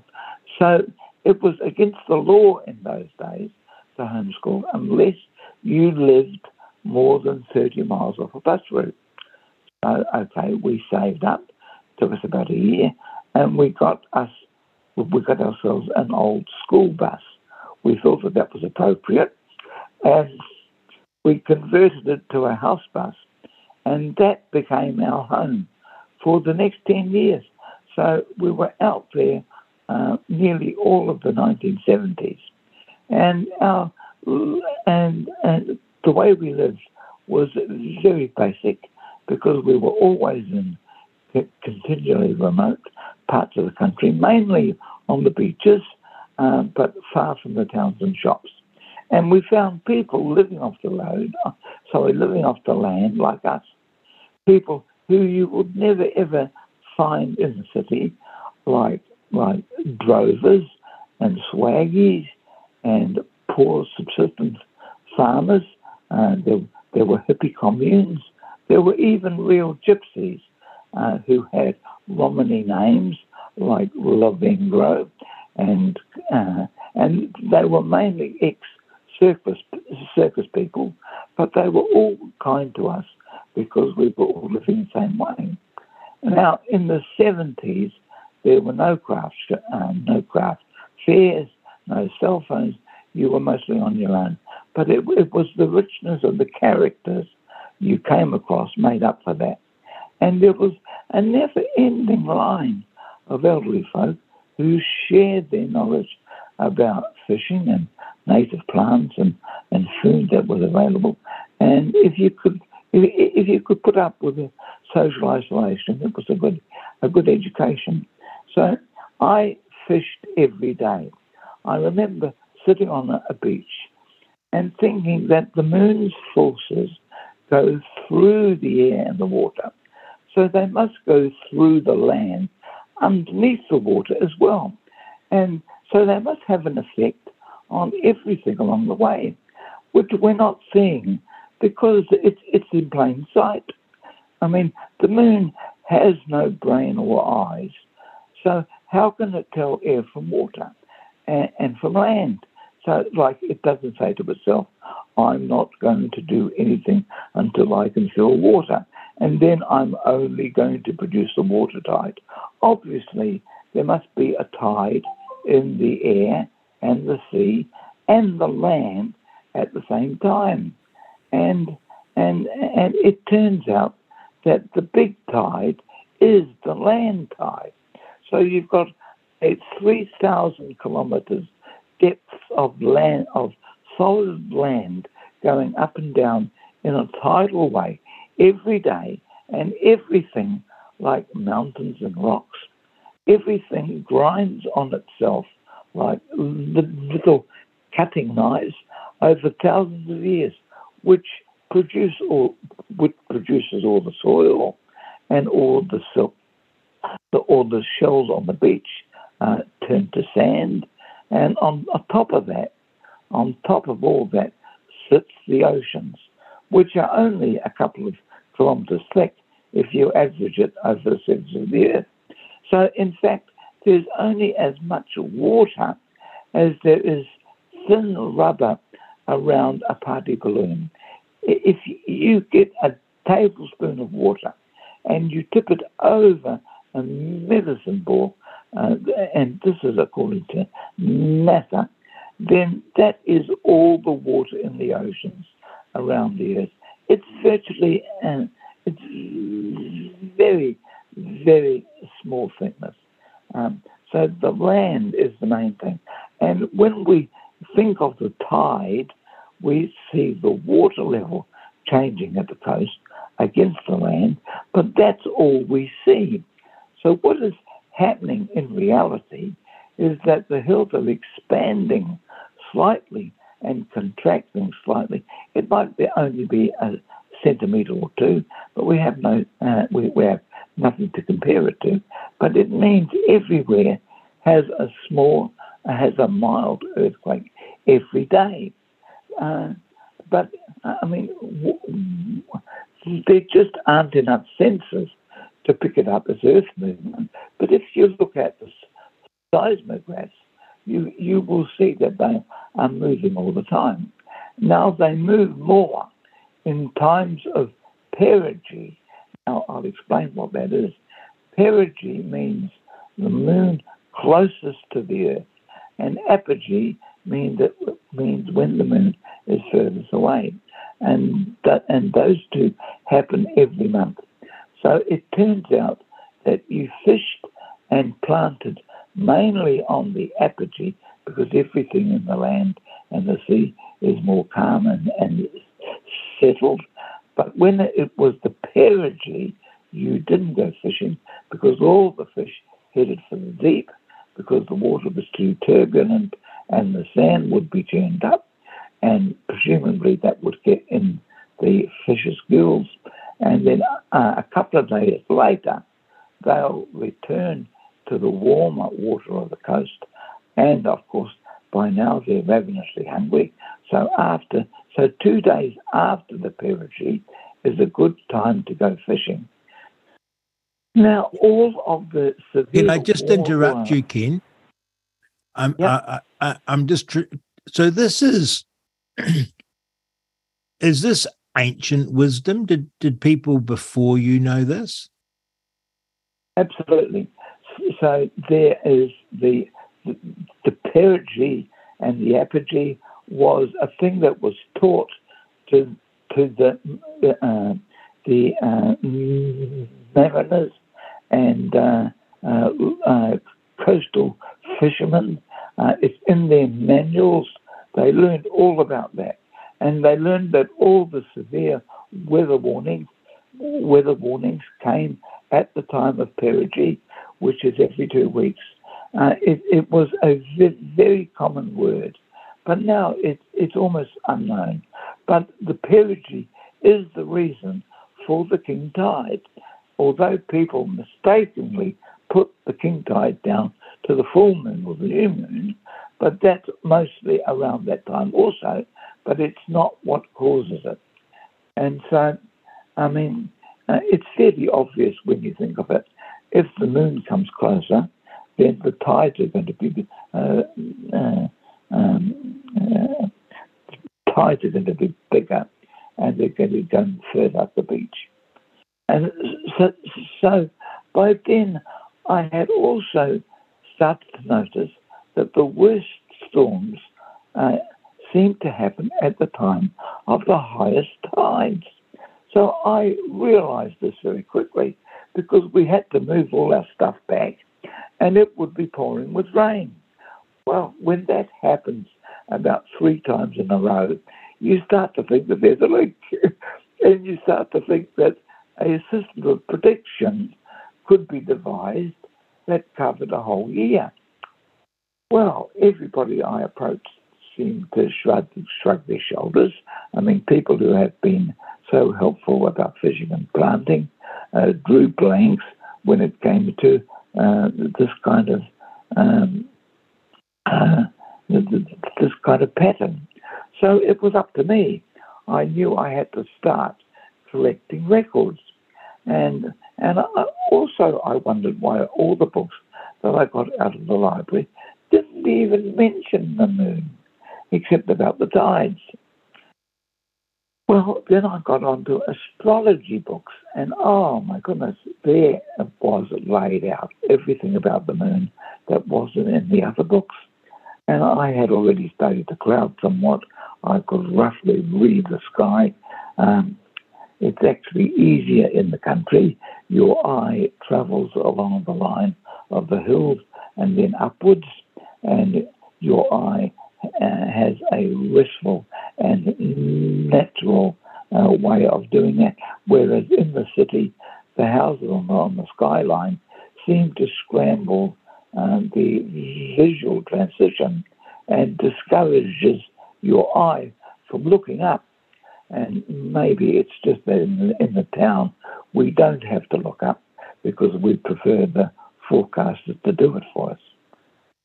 So anyway, I got cloud uh, information from a children's book, and and it was good, uh, but I wanted to know more. So I invested all uh, I invested in all sorts of weather reading equipment, uh, the barometer, temperature gauge, wind gauge, weather vane, rain gauge, uh, hygrometer, which is a thing for measuring humidity, and in a diary I kept the daily records of air pressure, wind speed, air temperature, humidity, moon phases, and the weather that was just above me. Now, I figured if there was a, uni- a universal system, it would work uh, just above me uh, wherever I was. Uh, I mean, gravity works on everything, so why not also on the moon and the tides? Um, Isaac Newton didn't have to go all over the world dropping apples. Uh, I, I ha- had to have a scale of weather conditions, and it was a purely subjective one. But I decided on 13 different weather states, and I allotted them a value. And number one, of course, was a clear day, fine weather, uh, no wind. And then uh, along the, the number six was rain, and right through to number 13, which was electri- electrical hurricanes. And so on my scale, uh, rain kicks, kicked in at a number six. And I kept up this um, this idea of uh, recording the weather uh, for four years. Every day was the first task in the morning, last task before bed, and I averaged what the day uh, would be described as. And then I entered uh, this with the other data. I was very scientific about it uh, because I had done science at university, and this seemed to be the way to go. And of course, and I didn't have any anything else to do except catch fish and look after kids. So, yeah. So at the end of the first year, I graphed it all out and my weather values up the vertical axis plotted against the other variables along parallel uh, horizontal axes. And it came as a big surprise to me that to begin with, the only factors that coincided with a weather value reading exceeding six was the moon stuff. So all the other factors seemed to have no consistent bearing. Sometimes it rained when it was cold, sometimes when it was warm. Uh, wind speed and humidity similarly showed no pattern. Uh, and by the end of the second year, I could see the pattern repeating. So the, the tide and the moon and the perigees were all important. And I realized that full moons mainly brought bad weather in the winter, whilst new moons were the culprit in the summer. And it always rained two days after the new, sorry, after the full moon, no matter where I was.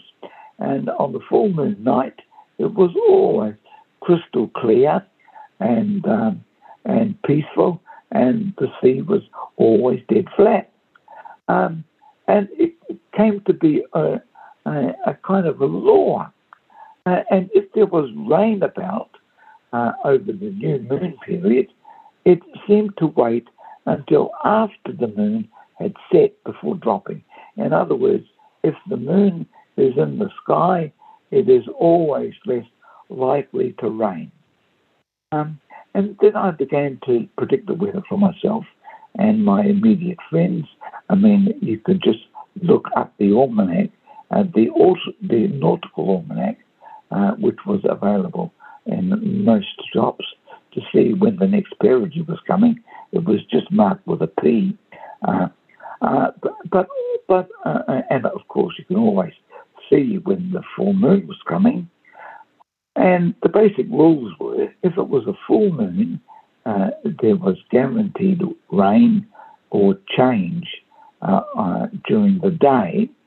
Uh, if the, there was a perigee, and there was gusty winds as well. And if the perigee and full moon occurred on the same day, well, you got a double lot of bad, bad stuff, um, bad weather. Uh, but if the perigee and the full moon uh, occurred a few days apart, then the bad weather hung over those days. Uh, but it was all trial and error.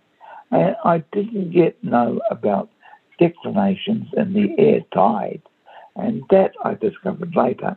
Although I would stand watching the sea for hours and wonder if the air was subject to the same dynamics as tidal flow.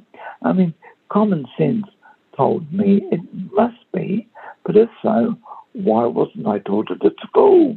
Yes. Uh, but but anyway, no one except my wife Jude believed in the work, and a group of us were all set to travel to Nambassa, uh, which was the big uh, music uh, rock festival, and so I looked it up, and I I noticed I noticed that coming up was the full moon in perigee, due to coincide just before the festival. So I said, no, no sorry guys, I can't, I can't go because it's going, it's going to hose down. Oh, big laugh, big laughs everywhere. Uh, uh, and that, but they all went anyway without us. Well, as I thought would happen, a torrential downpour. what year was that? Can you remember, Ken? Uh, uh, it would have to be about 70, 1975, 1976. Isn't that amazing? not quite. Uh, but but anyway, um, it, the whole event was a, washout. There was no amount of "I told you so" uh, altered my critics' opinion that I just got lucky. Uh, but but I was getting to the I was getting to the stage at which I was absolutely convinced uh, that what I was doing was right. So there was a Sydney to Hobart yacht race held the next year. Uh, it had um, maximum media coverage in this country. I think was about the end of January or something, and and many of, our finest uh, and most experienced yachtsmen were taking part. Well, here we go again. Uh, full moon on the same day as the perigee happened a few days before the race. And a violent storm at sea turned uh, turned what what had started as an exciting race into a complete disaster. Uh, six people lost their lives. Boats capsized and went down, including one called the Spirit of, of, of Enterprise, and that was the uh, pride of the New Zealand fleet. Well, I was getting a bit fed up, and I was sure that I had found out something that maybe others ought to know about. So I took my data into the observatory in Auckland, see if it was known to climatologists, and if so, why yacht races were held at such daft times of the year. And, and I was told politely that my work wasn't scientific enough, which might have been true. Uh, but anyway, they knew that stuff already. Oh, so then I rang the TV news and the weather office, same response. We know that stuff.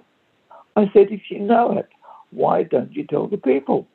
Oh, they said, uh, we're not here to educate uh, anyone. We're here to entertain. Oh, no. So I, I, yeah, that, that's what they said to me.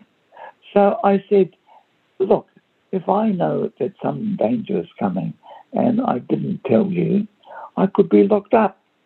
Uh, but I think the truth is that they really didn't know um, that only a handful of researchers and long range forecasters uh, bother to investigate the lunar link to the weather. And maybe it's because everybody is supposed to know those things, supposed to know these things, like the meteorologists uh, say that the moon doesn't affect the weather, and that's that. But I, I, I really think it goes back to the beginning of Christianity. And I don't mean to offend anybody, but I think that that uh, the the church, as it was uh, two thousand years ago, was a place where anybody who predicted anything was going against the idea that only God knows everything, mm. and you were some kind of a false prophet and all the rest of it. Uh, uh, because everything was um, caused by the hand of God and the will of God. And because they wanted, they wanted to get people to come to church to find out stuff. And of course, when they come to church, they leave money in the plate. And so the weather was always kind of uh, part of the future, which you weren't supposed to go there. Um, but and I think that attitude has persisted uh, for for um, much of the time since. But anyway, um, uh, once um, I went to a library and I looked up all the weather-related disasters in New Zealand history that I could think of, and I matched them against the moon phases closest to those dates to try and establish some pattern there. Well, amazingly, almost all the weather related disasters that I looked up, and there were about 200, happened in the week of either the full moon or the new moon and all coinciding with the perigee. So I had it all down to a workable system, but my wife got sick, and that was the end of the of the adventures in the bus. And that was about 1980. So back in Auckland, I, I, I moved slightly away from that. I had a series of jobs. I got involved with the Homeschool Federation. I became a tutor with kids with learning difficulties. I was a speech therapist and relieving teacher, but also I became a professional magician and a clown on the weekends. And magic had always been a hobby and a fascination, and I managed to come up with an act which taught kids how to enjoy math. And so I used magic to teach maths, and I call myself Math Man. And as Math Man, I took the show to about a thousand schools all over the country, and I ended up uh, doing that off and on for about 20 years. Um, so it was kind of like, is it a curve? Is it a plane? No, it's Math Man. He's fast. He's faster than a speeding logarithm. He can leap, leap over quadratic equations with one bound using proof, justice, and the numerical way. How wonderful. Well, I had, I had a hell of a lot of fun with that. And I ended up writing several books, several books for teachers and parents. And then I became international guest performer at the York Mathematics Festival in England. Uh, and I also got the QE2 Award for Performance in Schools in 1992. So that was a kind of a bit of a deviant uh, uh, uh adventure. Uh, but I was still pushing my interest in the weather. And I used to go to the book fair in Frankfurt, Germany, uh, to try and because I I, I I, I was writing a book about uh, about the whole thing, and I wanted to, wanted to know if there were other books around. Um, I was still doing the math man thing. Uh, afterwards, I did shows in Great Britain, which enabled me to study Stonehenge and other stone circles, which I wanted to survey because it was obvious that obvious to me that they were nothing more than weather calculators. Every village seemed to have one. It was only after that that I realized that there are stone circles here too in this country, obviously erected by an ancient civilization, but they are still here. But the people don't know where they are. There's a couple of them in, in the middle of Auckland, for example. So anyway, the, that, that's a whole other story. But then the internet came along, and around 1996, and I had a website which was probably the first to be highly skeptical of the global warming nonsense. And I was building up a, a following which was sufficient to convince me that the almanacs might be a, a viable thing. So in 1998, I started to, to prepare one um, uh, for the year 2000. And, and, um, and I mean, I, I, I, I was doing all the regions, and I realized that everybody was booking motels and planning to go to, go to Gisborne for the Millennium Sunrise. But all the weather maps seemed to indicate offshore winds and a trough moving up the country, which meant a cloudy morning, and the place to be was going to be the Chathams if you wanted to see the rising sun. So it was going to be it was going to be a big disappointment for people. Well, I didn't know what to do. So because the almanac was already printed out, so I approached the Herald, and they printed, uh, uh, which which I'm very grateful for. They printed uh, a full-page article written by a chief reporter called uh, Philip English, and and the and the article was almost word for word that I supplied. So it was newsworthy, as I was saying. Don't go to Gisborne. You're wasting your time. Well, this was the 27th of July, 1999. It wow. six months before the Millennium Day. So I think that people thought that I, I was either a nutter or a, an opportunist but I had to be sure.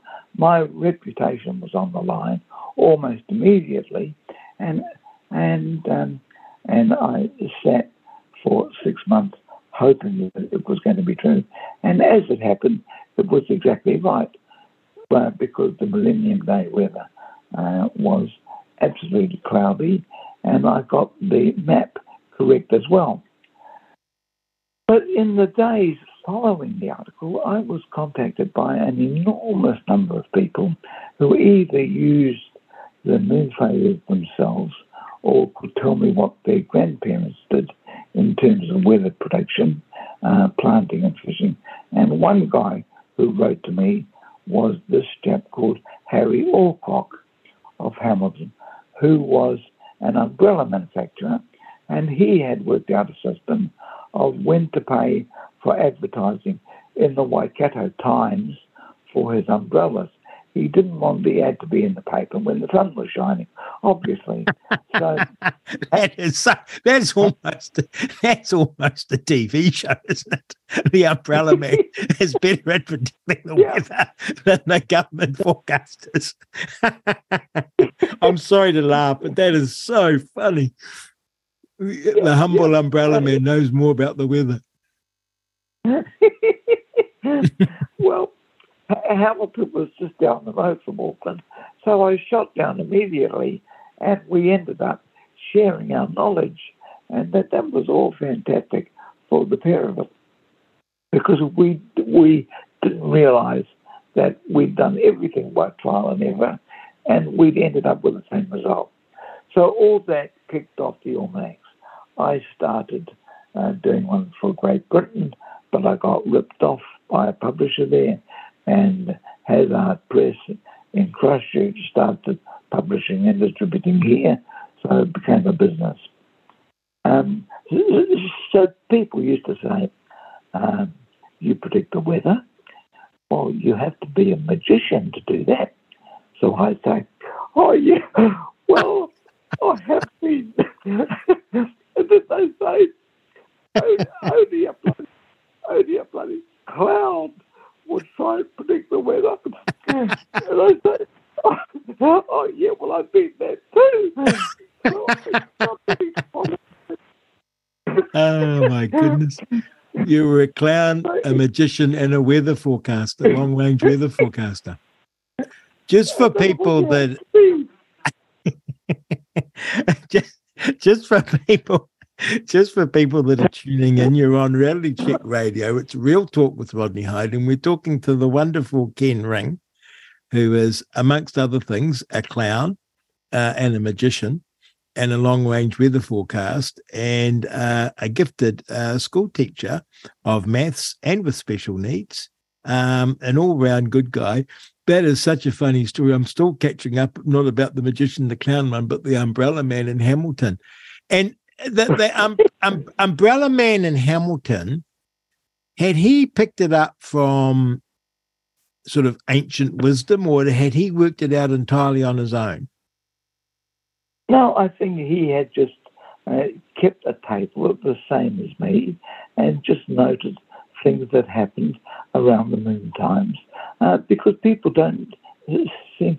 I mean, look, I, I, I, used to go into the schools and I used to say, um, who knows about the moon? And everybody would put their hand up. Oh, that's good.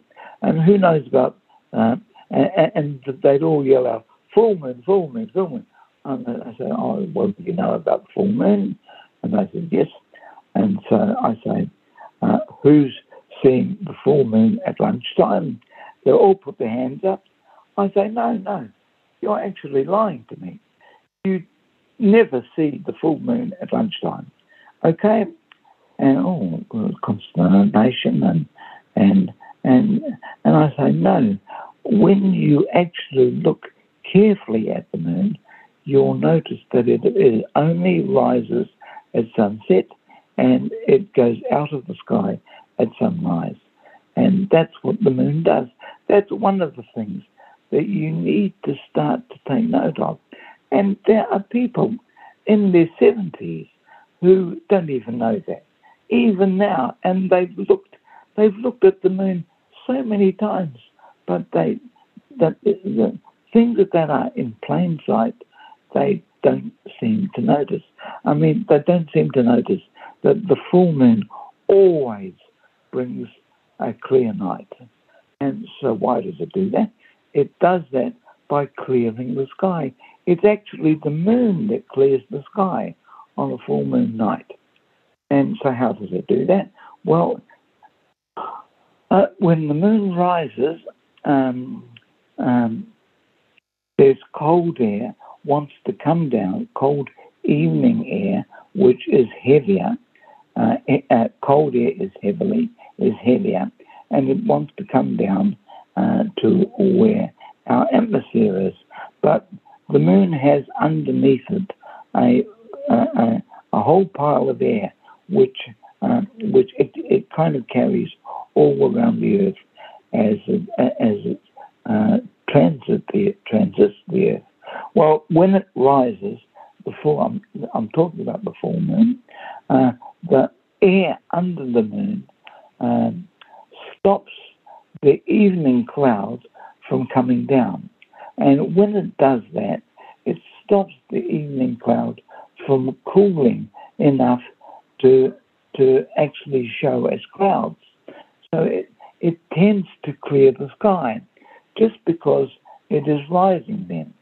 And um, and I mean, you think back to all the, the full moons that you have seen, uh, you would have to admit that that it makes for clearer weather, and it was noticed by the sailors because they, there are all sorts of nautical sayings like the full moon eats the clouds and stuff like that, um, or it chases chases the clouds away. Um, uh, but whereas the new moon, the new moon day is going to be uh,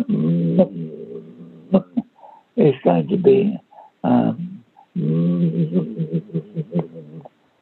um, it's going to be going to be um, pleasant. Uh, it, there's not not going to be um, cl- clouds and stuff because the moon is in the sky, but you can't see it. It's against the glare of the sun. But the new moon day is nearly always rain free. Um, but if there's rain around, then the rain will fall, will fall in the night time. And I uh, remember, um, Ken, you were like a regular feature. Oh, you were often in the news with your predictions, and you were very highly regarded, I guess, following your prediction of the what the weather was going to be six months ahead for the new millennium. Yeah. You were quite, I mean, you were famous in New Zealand. Well, well, um, uh, I have to say I was on nearly every show on TV. Yes. And, um, um, and uh, uh, uh, uh there was a show called um, The Fishing Show with Geoff Thomas uh, on on Radio Live.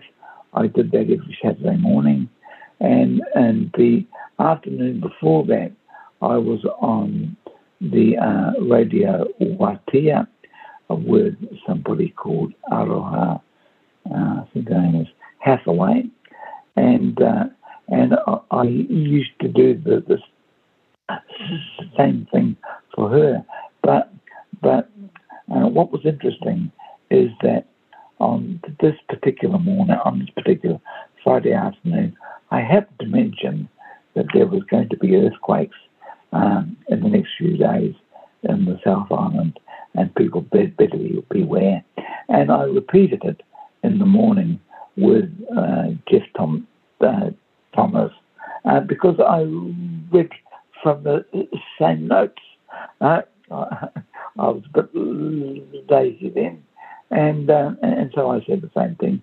There's going to be a, a, a few large earthquakes in the South Island, and, and just said, "Hold on, hold on. Have you heard the news? It's already happened." And I, I said, "What had?" And he said, "The earthquake, of course. It happened at 4:30 this morning."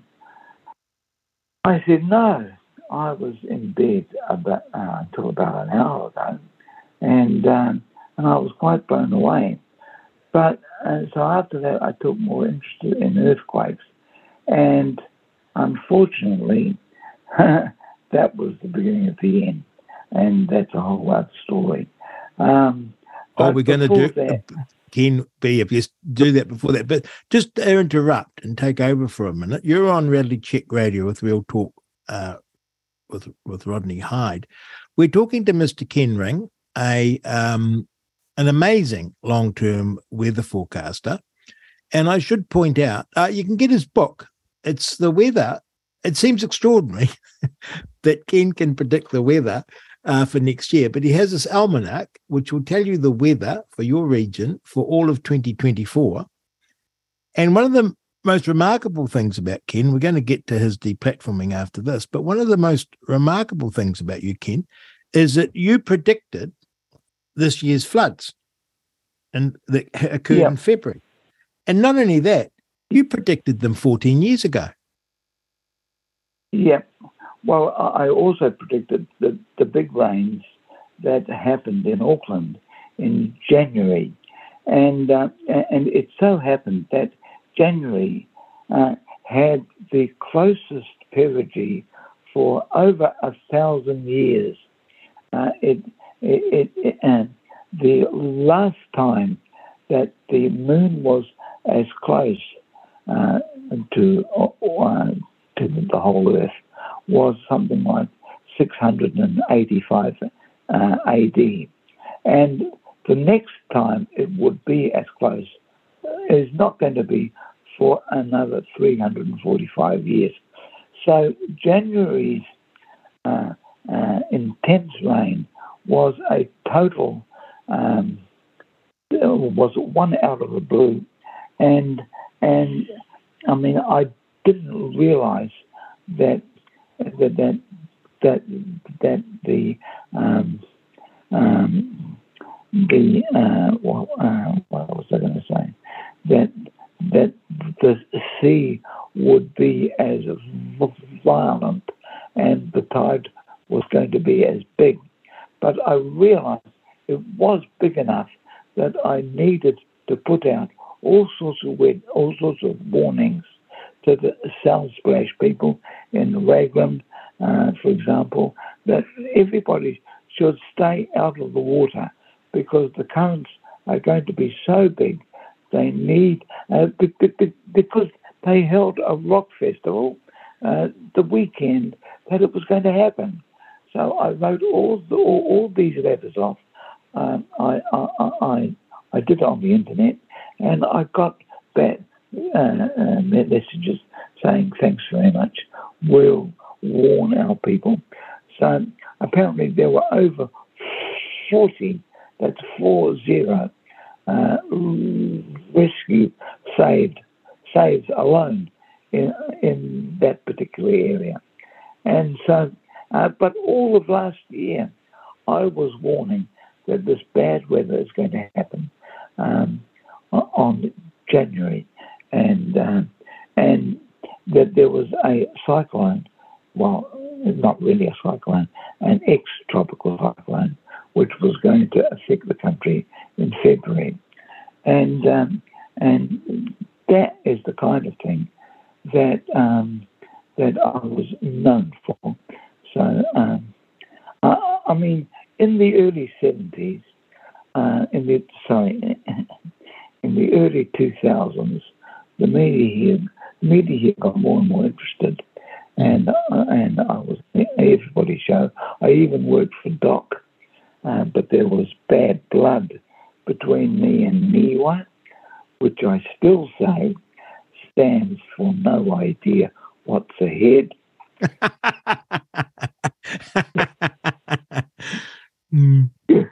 and, and then Channel 7 in Australia started to feature me in their Today Tonight show, and I became their long range with a consultation every month.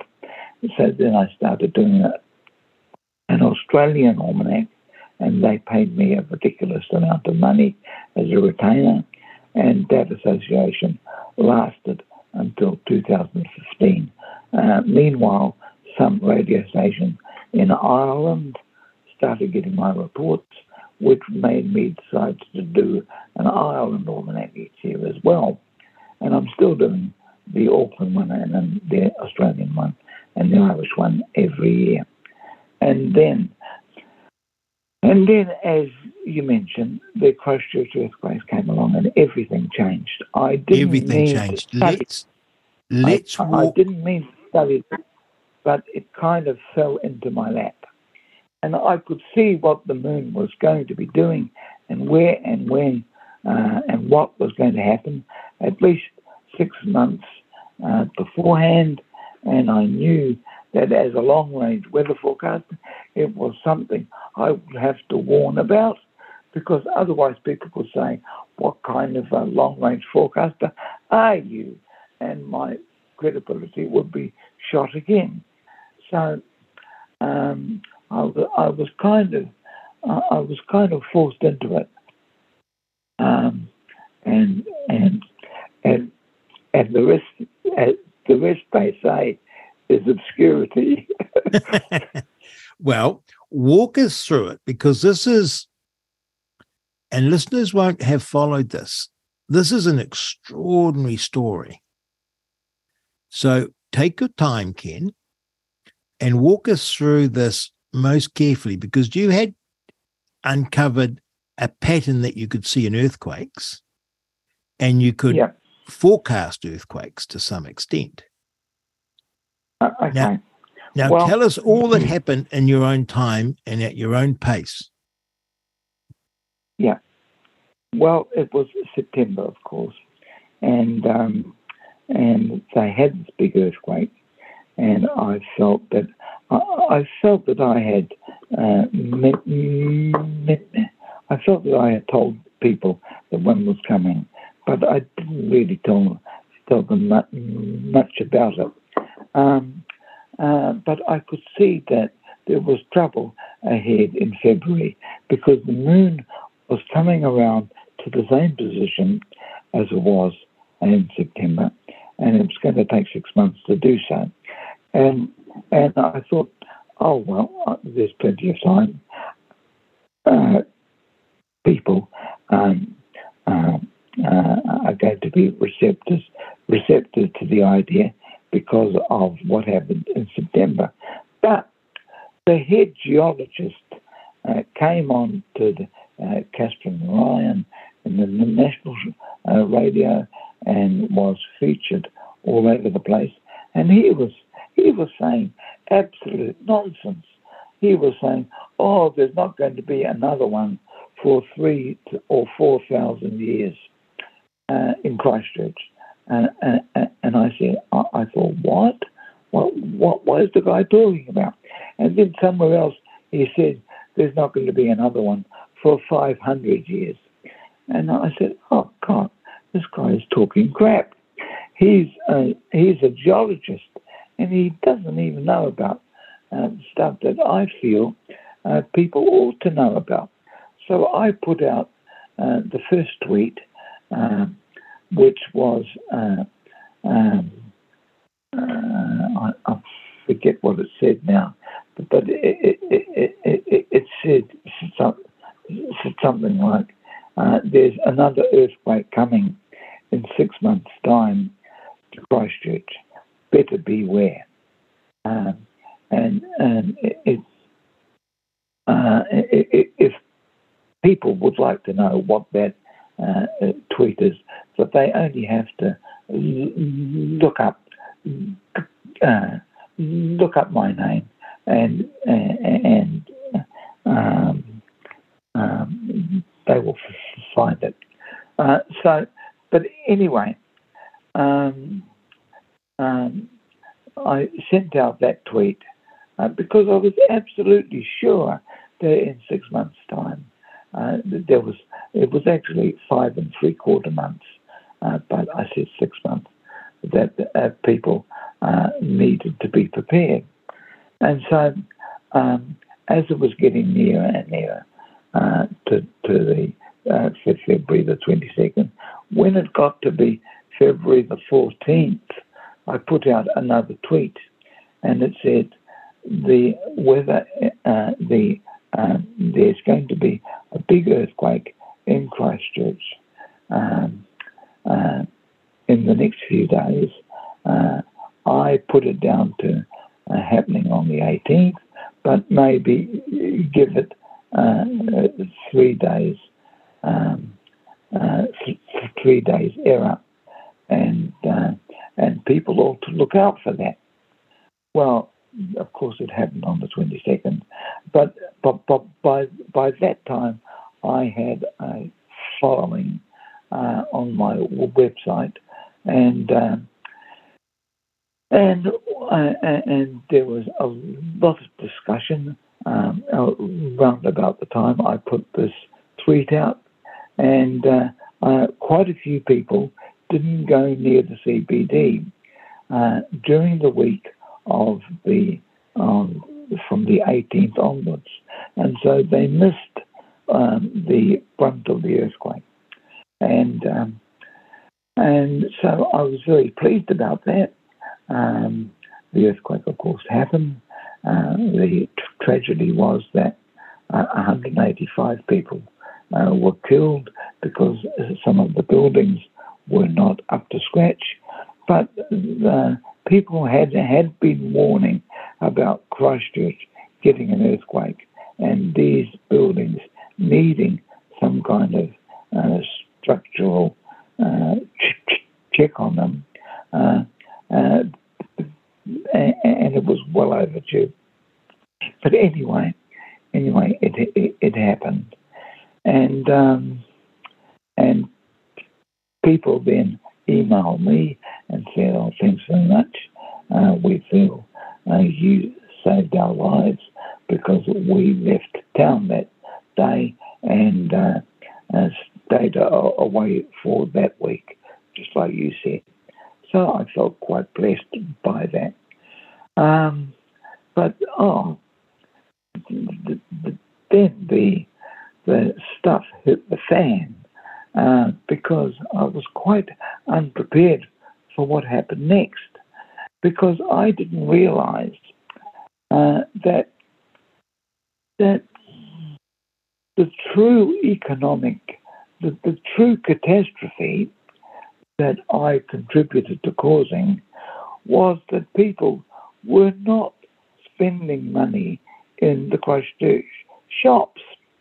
They were spending money in towns outside Christchurch, like Timaru, stuff like that. They were doing really well. And people were vacating Christchurch.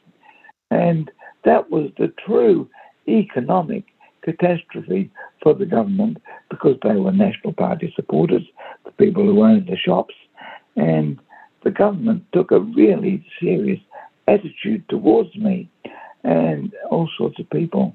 Um, and of course, the media sided with the government, and I was called a, a charlatan and, and this and that. And, and I mean, I was only um, um, saying what I believed. I now, Ken, just to, to interrupt here, just to interrupt you, I do apologize, but you were being you were being attacked ahead of the earthquake, weren't you? Before the, um, no, no, I was okay. attacked after the earthquake. Be, be, really? Because, because then they realized that my website had been uh, predicting the earthquakes all along. My goodness. And, and here's the crazy and, thing, listeners. Here's the crazy thing. We talked to Mr. Ken Ring. You're on Real Talk with Rodney Hide. We've got his almanac in front of us, the 2024 New Zealand Weather Almanac, which includes earthquake and earthquake diary. Uh, you can get it uh, by going to www.predictweather.com. It's an amazing compilation. Ken Ring accurately predicted the February earthquake in Christchurch and warned people about it. The geologists and all the government experts were saying, no, there's not going to be another earthquake for thousands of years. Then they may have said hundreds of years, but there was nothing to worry about. Ken Ring accurately predicted it, and people who subscribed to his predictions stayed away from Christchurch and emailed him to thank him for saving lives, saving their lives, because they stayed out of the CBD. Ken Ring, who had been enjoying media, I would say fame, he was in the media because people were finding his forecast for the weather useful and accurate. But his accurate prediction of the earthquake resulted in him being condemned and deplatformed. And the people that didn't predict it remained the scientists and the experts. Have I got that right, Ken? Yeah, that's right. And it's the most extraordinary. It, it's the most extraordinary. Your head must have been spinning with the injustice of it. Well, yeah, but also I've I really felt that the science community had let down the public. And I think that they thought that as well, uh, because there was nothing in the training of geologists that actually gave them the tools to predict the next earthquakes that were happening. Because there is nothing in their training that teaches them about the moon and its effect on the inner core of the earth, which um, which uh, um, uh, which supplies a pressure within the earth that uh, makes the earth expand and contract um, in a regular way that brings earthquakes. That there is nothing in the geologist's training that prepares them for it, and there still is nothing. And so when they're asked when the next earthquake is coming, well, they feel on the spot because uh, because they should know the answers. They actually don't.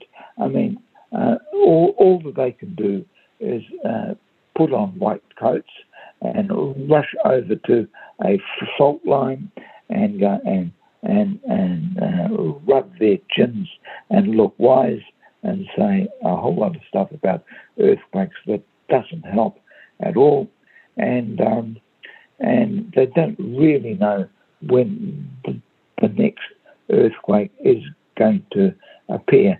That they they've got this crazy notion that the fault line, the fault lines, cause the earthquakes. Well, it's not the fault lines that cause the earthquakes. It's the earthquakes that cause the fault lines. It's the earthquakes burst, bursting through that make the fault line. As soon as you say that, it's obvious, right? Yes, of course it is. The fault lines are just the scars on the hillside where where the pressure has broken through. So it's like looking on your arm, looking at a scar on your arm, and trying to predict when the next when the next is going. oh, Ken, I I um I'm listening to you talk, and there's no more closed mind than the closed mind of an expert, is what I'm thinking, listening to you. These experts. And and it's the funny thing is, is that people can see it from the outside. And once you see through it, and if you have an open mind to possibilities, you're actually smarter, hmm. right? Yeah. Well, science has done a complete reversal in the last few years.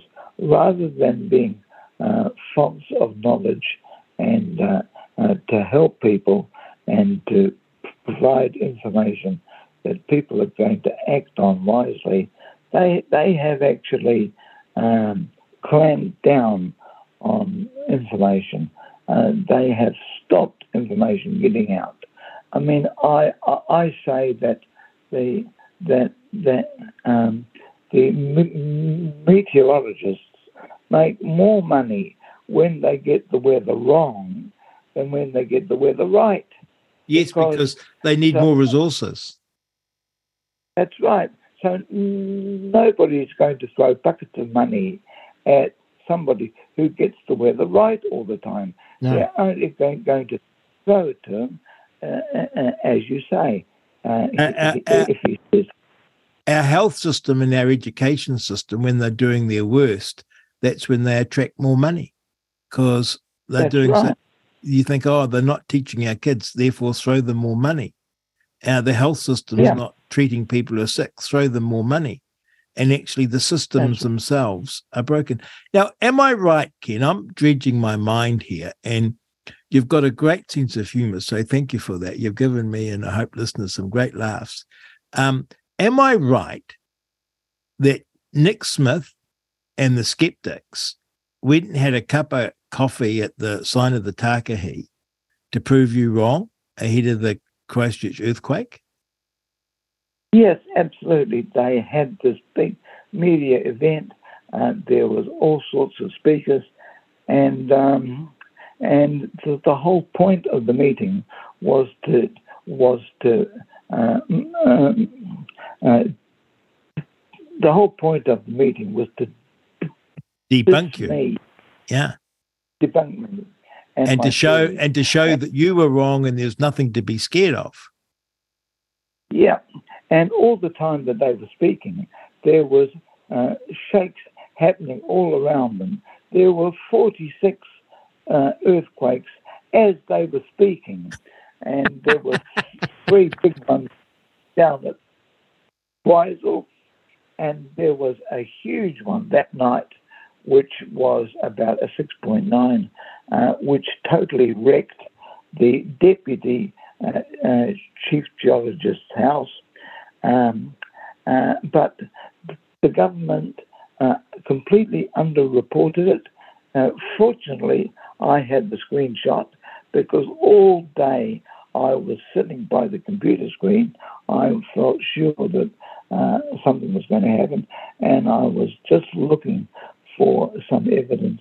And and all of a sudden, at 9:47 p.m., bang! A screenshot uh, uh, uh um, appeared, which showed this seven intensity shape, and and it only lasted on screen for about 10 minutes and was whipped off again. Uh, obviously, somebody made a mistake, but I had grabbed it and kept it, and um, uh, I, I, think I sent it to you uh, yes. in an email. But um, but there was certainly um, uh, it, it, happened. Well, the next day uh, it was all over the papers that oh there was a shake but it wasn't Ken Ring shake. It was something else. it's a bit like it's a bit like the the the guy standing up screaming at God, you know, that he's not real and getting struck by lightning. I mean, it was that it was that amazing, and then saying, "Oh no, that wasn't God. That was just bad." I mean, Nick Smith and the Skeptics, like, went up there to prove you wrong, attracted all this media attention, blow me down. There were these big shakes and earthquakes, and um, yeah. you would think you would think the media and the government would say, "Hang on." I mean, on the face of it, Ken, and this is why it's such a head turner. On the face of it, to a to a to a person like me, who is steeped in normality, really, and and you, you don't realize how propagandized you are or how regulated you are in your thinking because you just say to yourself, it's impossible to predict the weather a year ahead, otherwise they'd be doing it. And it's impossible to predict earthquakes, otherwise they'd be doing it. Blow me down. Here's Ken Ring predicting the weather, predicting the earthquakes. They're making a big show to prove that he's wrong. And all they did was prove that he was right. And and their response isn't to say, hang on, maybe we should flick a bit of money Ken Ring's way and get rid of the geological survey and NIWA. No, no, no, no, no. Their response is to destroy you. Well, and and and the guy who was the, the deputy head geologist uh, got a thousand dollars, uh, got a hundred thousand dollars, which was the uh, Prime Minister's Science Prize uh, for going around Christchurch criticising me. That's all he was doing. So I, I feel I, I, feel entitled to half his prize money. But, um, but, but, and his house got destroyed by the Christchurch earthquake. Uh, yeah, yeah. But um, the the funny thing is that uh, at this skeptics lunch, they were all uh, adamant that, and, and, and they felt that they had their proof that an earthquake was not going to happen that day. Well, if you can predict that an earthquake is not going to happen, you can predict that an earthquake is going to happen. Yes, of course. Of course. Yeah but they couldn't do that. So, and you did. No. Ken? Yeah. It's been absolutely wonderful having you on the show this morning. I I love it that you're still laughing. Um because obviously there's the personal injustice, but you must also feel it deeply that literally lives could be saved if people yeah. would listen to you. Yeah. Well, that is my mission in life to make people more aware that that bright thing in the sky is just uh, something more than um, more than a, bright light, and that it controls all the weather. It, it, it, uh, you can see how it controls the weather on the full moon night. Well, it does it uh, on every night. It's just not as obvious, um, but uh, and it controls the tides. Uh, um, it, it, it, virtually uh, governs everything that we do on Earth. It's a it's an extremely uh, benign thing, but it can also be a very destructive thing, and uh, and they, they, there ought to be a program in schools that looks to talking about the, what the moon does and what it is, and uh, it's it, it's like a whole gap in our education and yeah. in, in the curriculum at school. Well, so there we I, have it. I, there we have it, ladies and gentlemen. We have the wonderful Ken Ring, uh, long range weather forecaster, great guy. Now, uh, I love his almanac, and you can get it at predictweather.com.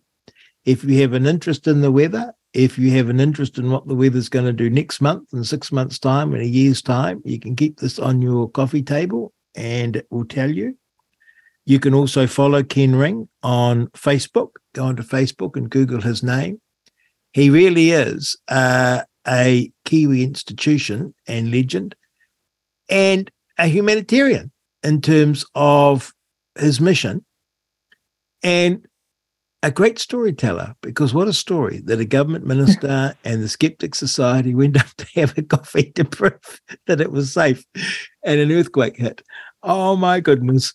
Um, and of course, as we've learned, there's nothing that government hates more than a citizen stepping outside the narrative than that citizen stepping outside that narrative and being proved right. And that was Mr. Ken Ring's crime. You're on Reality Check Radio. It's Real Talk with Rodney Hide. You can send a text to 2057. You can email me at inbox at realitycheck.radio. And remember, www.predictweather.com. Thank you for listening. You're listening to Politics Explained. Back to basics in the political sandpit with Rodney Hide and Tane Webster. This is Real Talk with Rodney Hide. Tuesdays and Thursdays from 10 a.m. Here on Reality Check Radio, it's Real Talk with Rodney Hide, and we've got Politics Explained, back to the basics in the political sandpit with Tane Webster. Good morning, Tane. Good morning, Rodney. Well, we have our text 2057. You can send us or email us inbox at realitycheck.radio. And have we a question, please? Yes, we do. So Lee has sent in a very good email. Uh, so he says, I think you should devote a large part of a program to the upcoming Auckland Council consultation on Maori ward seats. It is clear that many in the council wish to retain the IMSB and have Maori ward seats. You have an in depth knowledge in this area, and I think the council is not transparent with their information as most of the Auckland public have no idea about the power and influence the IMSB already has. Also, they are selected, not elected, and are accountable to no one. I made the point that nowhere in the Western world, or anywhere for that matter, is political power and power over budgetary matters given to a group of people who are legally accountable to no one.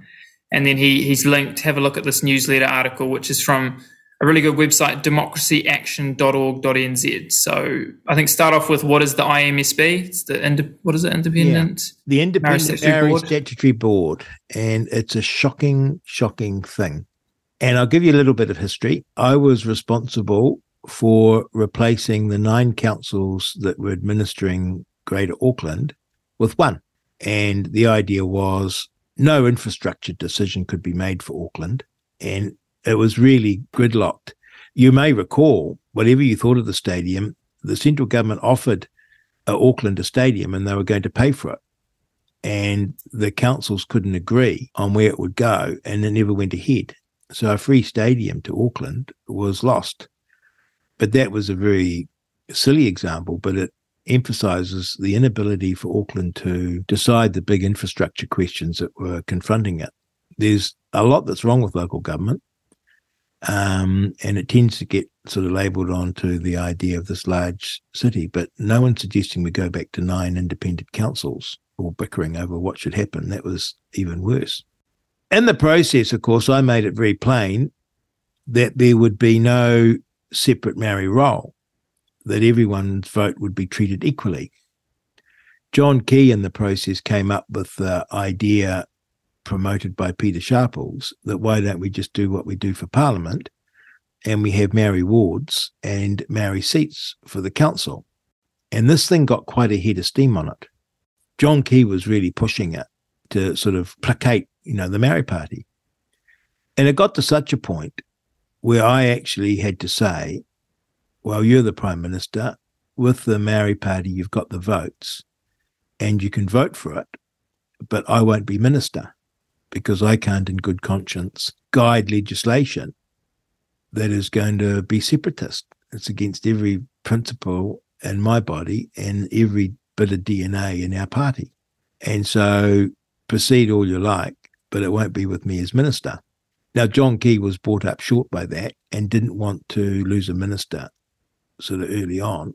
And so he said, fine. And Pita Sharples went away very disgruntled. The funny thing was, I realized with John Key subsequently that that just meant mm. Pita Sharples was going to get something very bigger, big later on as compensation because John Key And that's how the UNDRIP got signed. Right. Because he felt he had to give Pita Sharples something and he got the UN Declaration on Indigenous Peoples. Right. So that was all right. It was a huge job, unbelievably big job. I had great people doing it. And um, setting up an entirely new council. And, but it was fought. Um, people don't realize how big a, it was the biggest amalgamation ever attempted in Australasia or biggest restructuring. And the funny thing is, we didn't amalgamate them. We built an entirely new council from the ground up. And everyone was sacked. We sacked every person in um, who worked in a council. And when we re employed them, we had 2,000 less managers. So it was an extraordinary job. We employed everyone below a certain tier because we couldn't deal with that. But in the top tier, we just we didn't need two thousand managers across Auckland, which is extraordinary. But it was a big deal setting that up, and we were getting anxious because it could have all fallen over, and we had to do it within the three years because people needed to vote for their new council. And at the eleventh hour, I got gazumped by John Key and Pita Sharples with this independent Maori statutory board. And they had prepared this legislation behind my back. And I was absolutely horrified. And they used the device that I had said there'd be no seats. So they said, well, this isn't seats, this is a Maori statutory board it only has an advisory capacity. And I said, we can't have this because it's divisive. And when it comes to a vote, this is even worse. Yeah, well, how do they get? How do the, how does it get decided that this this independent Maori statutory board? How many members are on it? It's decided in the legislation. Statutory boards are a common thing in local government, yeah, but not Maori ones. So this was going to be, you know, you have a statutory board to do a function this was going to be a, a Maori one. And the idea was, in John Key's mind, it wouldn't have any power. All the power would be with the council. And this would be just something that you'd consult and ignore. It's a very funny story how this transpired. uh, it's a very funny story. It shows you the danger of identity politics. I'd forgotten. It's all coming back to me. It's like a nightmare. So we, um, I was hoisted in a way because I had said, you know, there'll be no elected things. So I hadn't put my foot down about this. But I thought, well, the only thing I could do again is threaten to resign. But the reforms and the restructuring was in a precarious state. And I knew if another minister came along, that'd be some weeks getting up to speed, like who to trust, who you rely on, where the issues are. It's not something, it was like a deeply embedded experience. More the people who who I could trust and who I couldn't. I'd learnt that through the process. And I thought the wheels would just go flying off this thing, no matter how good they are. a lot of ministers much better than me, but I thought they're just not going to be able to get up to speed. So I'm going to have to lump it and suffer this Maori Statutory Board. I actually voted against it, my own piece of legislation. I voted against that clause. The ACT Party did. But the Maori Party voted for it and got it over the line. And then you had to vote for the whole legislation. It was just horrific. But then it got worse because then the Pacific Island community, they wanted a Pacific Island Statutory Board.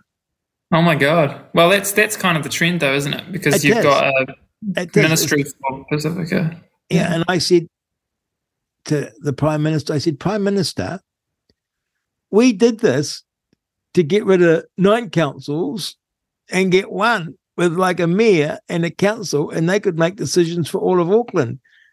Now you're creating Bosnia, you know, where you're going to have these warring tribes Instead well, the next one will be the next one will be an in, independent Micronesia statutory board. You know, no, no. The next one was Chinese.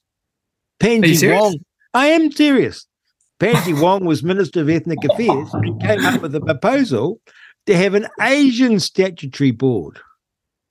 Oh, well, we, have, we, have, to have one for it'd be like a mini United Nations. We have to have it was. It was.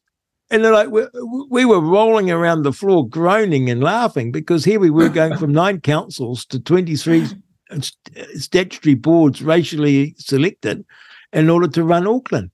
And the weird, stupid thing was, as I recall it, was they got lesser things. So the Pacific Islanders didn't get a Maori statutory board, but they got an advisory council, and the Chinese got something that they could meet and talk to. I think, by the way, that's how Mayor Len Brown ended up with his girlfriend because there was an Asian group um, that were to consult, that the council had to consult with. And you'll recall that incident. That was actually because Pansy Wong had decided that you had to have this an organization represent. It's unbelievable. So this, and of course, this independent Maori statutory board forms. They get appointed, I believe, with iwi in consultation with the council. It then became a huge argument over who, what iwi could have a say and which iwi couldn't. And then I started to be lobbied by iwi who felt that the Ngāti Whātuans were sort of Johnny come latelys to Auckland and that they were being smothered and raped and pillaged yet again um, by this Maori statutory board. It was just a nightmare. And it's the whole point about once you leave that principle of one person, one vote, there's no solving it. It just becomes tribal um, war. And I'm not saying tribal war a la Maori. I mean tribal war if it's Europeans too. One person, one vote is a very simple principle to adhere to. And when you depart it, there's no end to the division and the subcategories and the micro divisions that you can make to ensure representation. Yeah.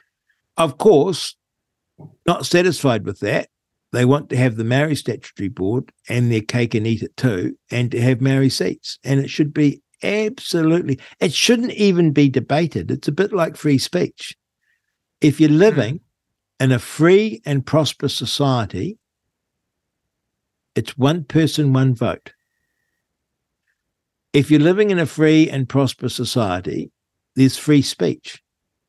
It's not even a debate if you're having votes determined by your race, you're no longer in a free and prosperous society. You're in a tribal society. You've already conceded the principle.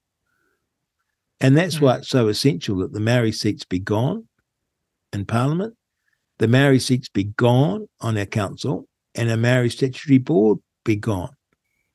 But to speak like this now means politically that you're undermining the power of a very powerful lobby. Why are they powerful? Well, because we conceded the principle and we've got the Maori Statutory Board. They're not going to give that up without a fight. And also because we allow ourselves to be called racist for actually standing on the principle of one person, one vote, which is the total opposite.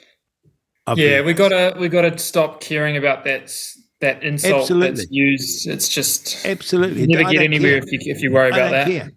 I mean, if it's racist to have one person, one vote, I plead guilty. But of course, we know it's racist to not have one person, one vote. They can define the word as they like. It's yeah. this Orwellian animal farm trick, or that you you determine the word, you win the argument. So this should be resisted. but it's part of the deep cultural malaise that we've slunk into, and which I'm party to. I was party to this um, Maori Statutory Board, for which I sincerely regret. Even my and my worst nightmare never thought it'd be as powerful as what it is. I thought the council would be brave enough to stand up against it. But of course, they don't want to be deemed racist. And so they concede enormous power to it, which it shouldn't have. This is so in this article, in this article on democracyaction.org.nz, he also covers that there's the IMSB is not the only avenue at Auckland Council that ensures Maori are involved in decision making processes. So there's also a Maori Outcomes Directorate. Did you know about that? No. And there's no. also a Tamaki Makaurau Mana Whenua Forum. Do you know about that? No. Well, I do know about them, but they're nothing. Yeah. They were just things that the yeah. council came up with. Len Brown comes in, um, and of course, we have voted for this. Mm. We have hmm. voted for this. You know, we vote for it over and over and over again. Um, and we get what we vote for in a way, but also to understand this that there's a very powerful lobby. Yeah. And um, we're one person, one vote type of people, and there's a very powerful lobby in the air and winning. And the council civil servants and the council politicians are very, very willing to concede this power because it gives them more power and they can be mm-hmm. negotiating and they just love it. They just love this stuff. They love it because it makes them important. It's like you sit more, around, more bureaucracy, more bureaucracy, more groups in the room chatting, chitting. What should we do here? Oh, we better go and consult with the mana whenua. Oh, we better go and consult with these guys. Oh, better do this and better do that. It's all politics, politics, politics. Rather than, yeah, we had our vote two years ago. This is the council that we've got. We've got to decide X. What are we going to do, fellas? Oh, let's run off and, oh, we've got to go and talk to these guys. And so politics subsumes meritocracy and decision making. Yeah. And so we flap around and flounder. Hmm. So we've got to wake ourselves up. The great thing is, it's got so bad that more and more of us can see it. And when I was involved, it's very hard to argue against a hypothetical because it's mm. again, it seems so reasonable to John Key that you have a Maori statutory board. he just thought that was reasonable because he didn't stand for the principle. And mm. you could never hmm. foresee how it would turn out. Now we can see how it turns out. Let's get rid of it. Yeah, yeah. Well, I think yeah, it was a great, great um, email, and we'll try to get great someone. email. Thank you, Lee. Mm. We'll get someone from Democracy Action on RCR. To, I would love that. I would love depth. that. In fact, we I should get them on my show because they could help me understand what's been happening. There we have it with Tane Webster. Thank you very much, Tane. That was Politics Explained, Back to Basics in the Political Sandpit. Please uh, send your questions in to us 2057 or inbox at realitycheck.radio. Say uh, political question here, and we'll put it up. And Tana and I will discuss it and try and answer it as best we can. Uh, bear in mind, uh, we're not the sole source of truth, and we're open to learning. We're open to understanding. And I myself have been wrong more times than I've been right. So I'm always open and willing to accept alternative views and to learn. This is Real Talk with Rodney Hide. You're on realitycheck.radio. This is Real Talk with Rodney Hide. Tuesdays and Thursdays from 10 a.m. You're on Reality Check Radio. It's Real Talk with Rodney Hide. And so this arresting picture uh, caught my eye. You couldn't miss it. It was William Sio giving his valedictory speech in Parliament, and he came in stripped to the waist with an amazing piece of headgear on his head. Um, I'm sorry, but I, I, did look funny. I sort of laughed when I saw it because it was like the contrast of Parliament walking into Parliament um, dressed like that in this sort of serious place with suits, and then a guy walks in stripped to the waist with it looked like he was a Roman legionnaire or um, some, well, Samoan chief, I guess, is what he looked like. So this is a news report. Former Minister for Pacific Peoples uh, Peto William Sio arrived in Samoan style to deliver his final speech at Parliament. There were gasps and cheers as our Peto walked into the room shirtless and wearing full traditional Samoan finery from head to toe, including a feathery headdress called a, I don't know how to pronounce this word, please forgive me, tuaga, reserved only for special occasions, a fine mat wrapped around his waist, allowing for the display of his, you're going to be listening for this, his pia, which had me worried for a minute. It's a traditional Samoan tattoo, only for men. Another show of cultural pride from the former minister. Quote, I'm in my traditional attire, attire as Matai, chief of my aga or family. Samoa reserved for special events such as tonight. Now, he's got all these things around his neck too. They look like bones sticking out. He looks quite the fright.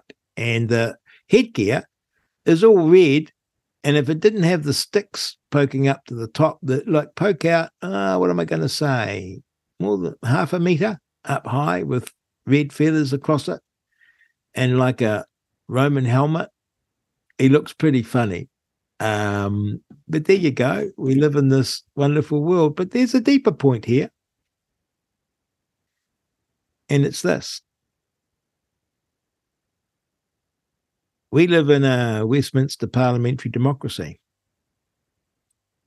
And a Westminster parliamentary democracy is the antithesis of a tribal society.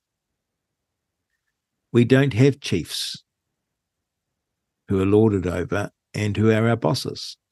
We're citizens in a free society and we get to choose our politicians. And yes, we have a king, but he's a monarch that doesn't rule us. He's a monarch that gives his authority over to our parliament, over to the people of New Zealand. And that's how our Westminster parliamentary system operates. And people down through the ages have fought and died for our democracy and our parliament because they didn't want to be ruled by tyrants nor by chiefs. And they have escaped from chiefs and tribal life and what we call, oh, I've got to tread carefully here, tribal thinking, closed societies thinking, where there's a boss who tells you what's what. To live in an open and free society where you can live as you choose and not have a chief or a tyrant over the top of you, and where you get to vote. And so there's an incredible incongruity between having someone present themselves in our parliament as a tribal chief, as the antithesis of everything that our parliament represents. And yet we have so lost our way as living in a universalist, to use Professor Elizabeth Rata's term, where everyone is equal before the law, that we feel as though we can merge and are somehow being inclusive to open ourselves up to this display of the opposite of our parliamentary democracy. And no one notices. And In fact, they all think it's rather wonderful and they cheer it on. But of course, we don't want to live in a tribal society. And yet increasingly we are. Why? Because we don't know what we have and what we had. And we don't work to protect our institutions by saying, well, it's very interesting, but that's not how this place works. We are a Westminster parliamentary democracy, and we're proud of it. And when you walk into our Westminster parliamentary de- democracy, you respect it. You respect the people that came before you. You respect what it represents.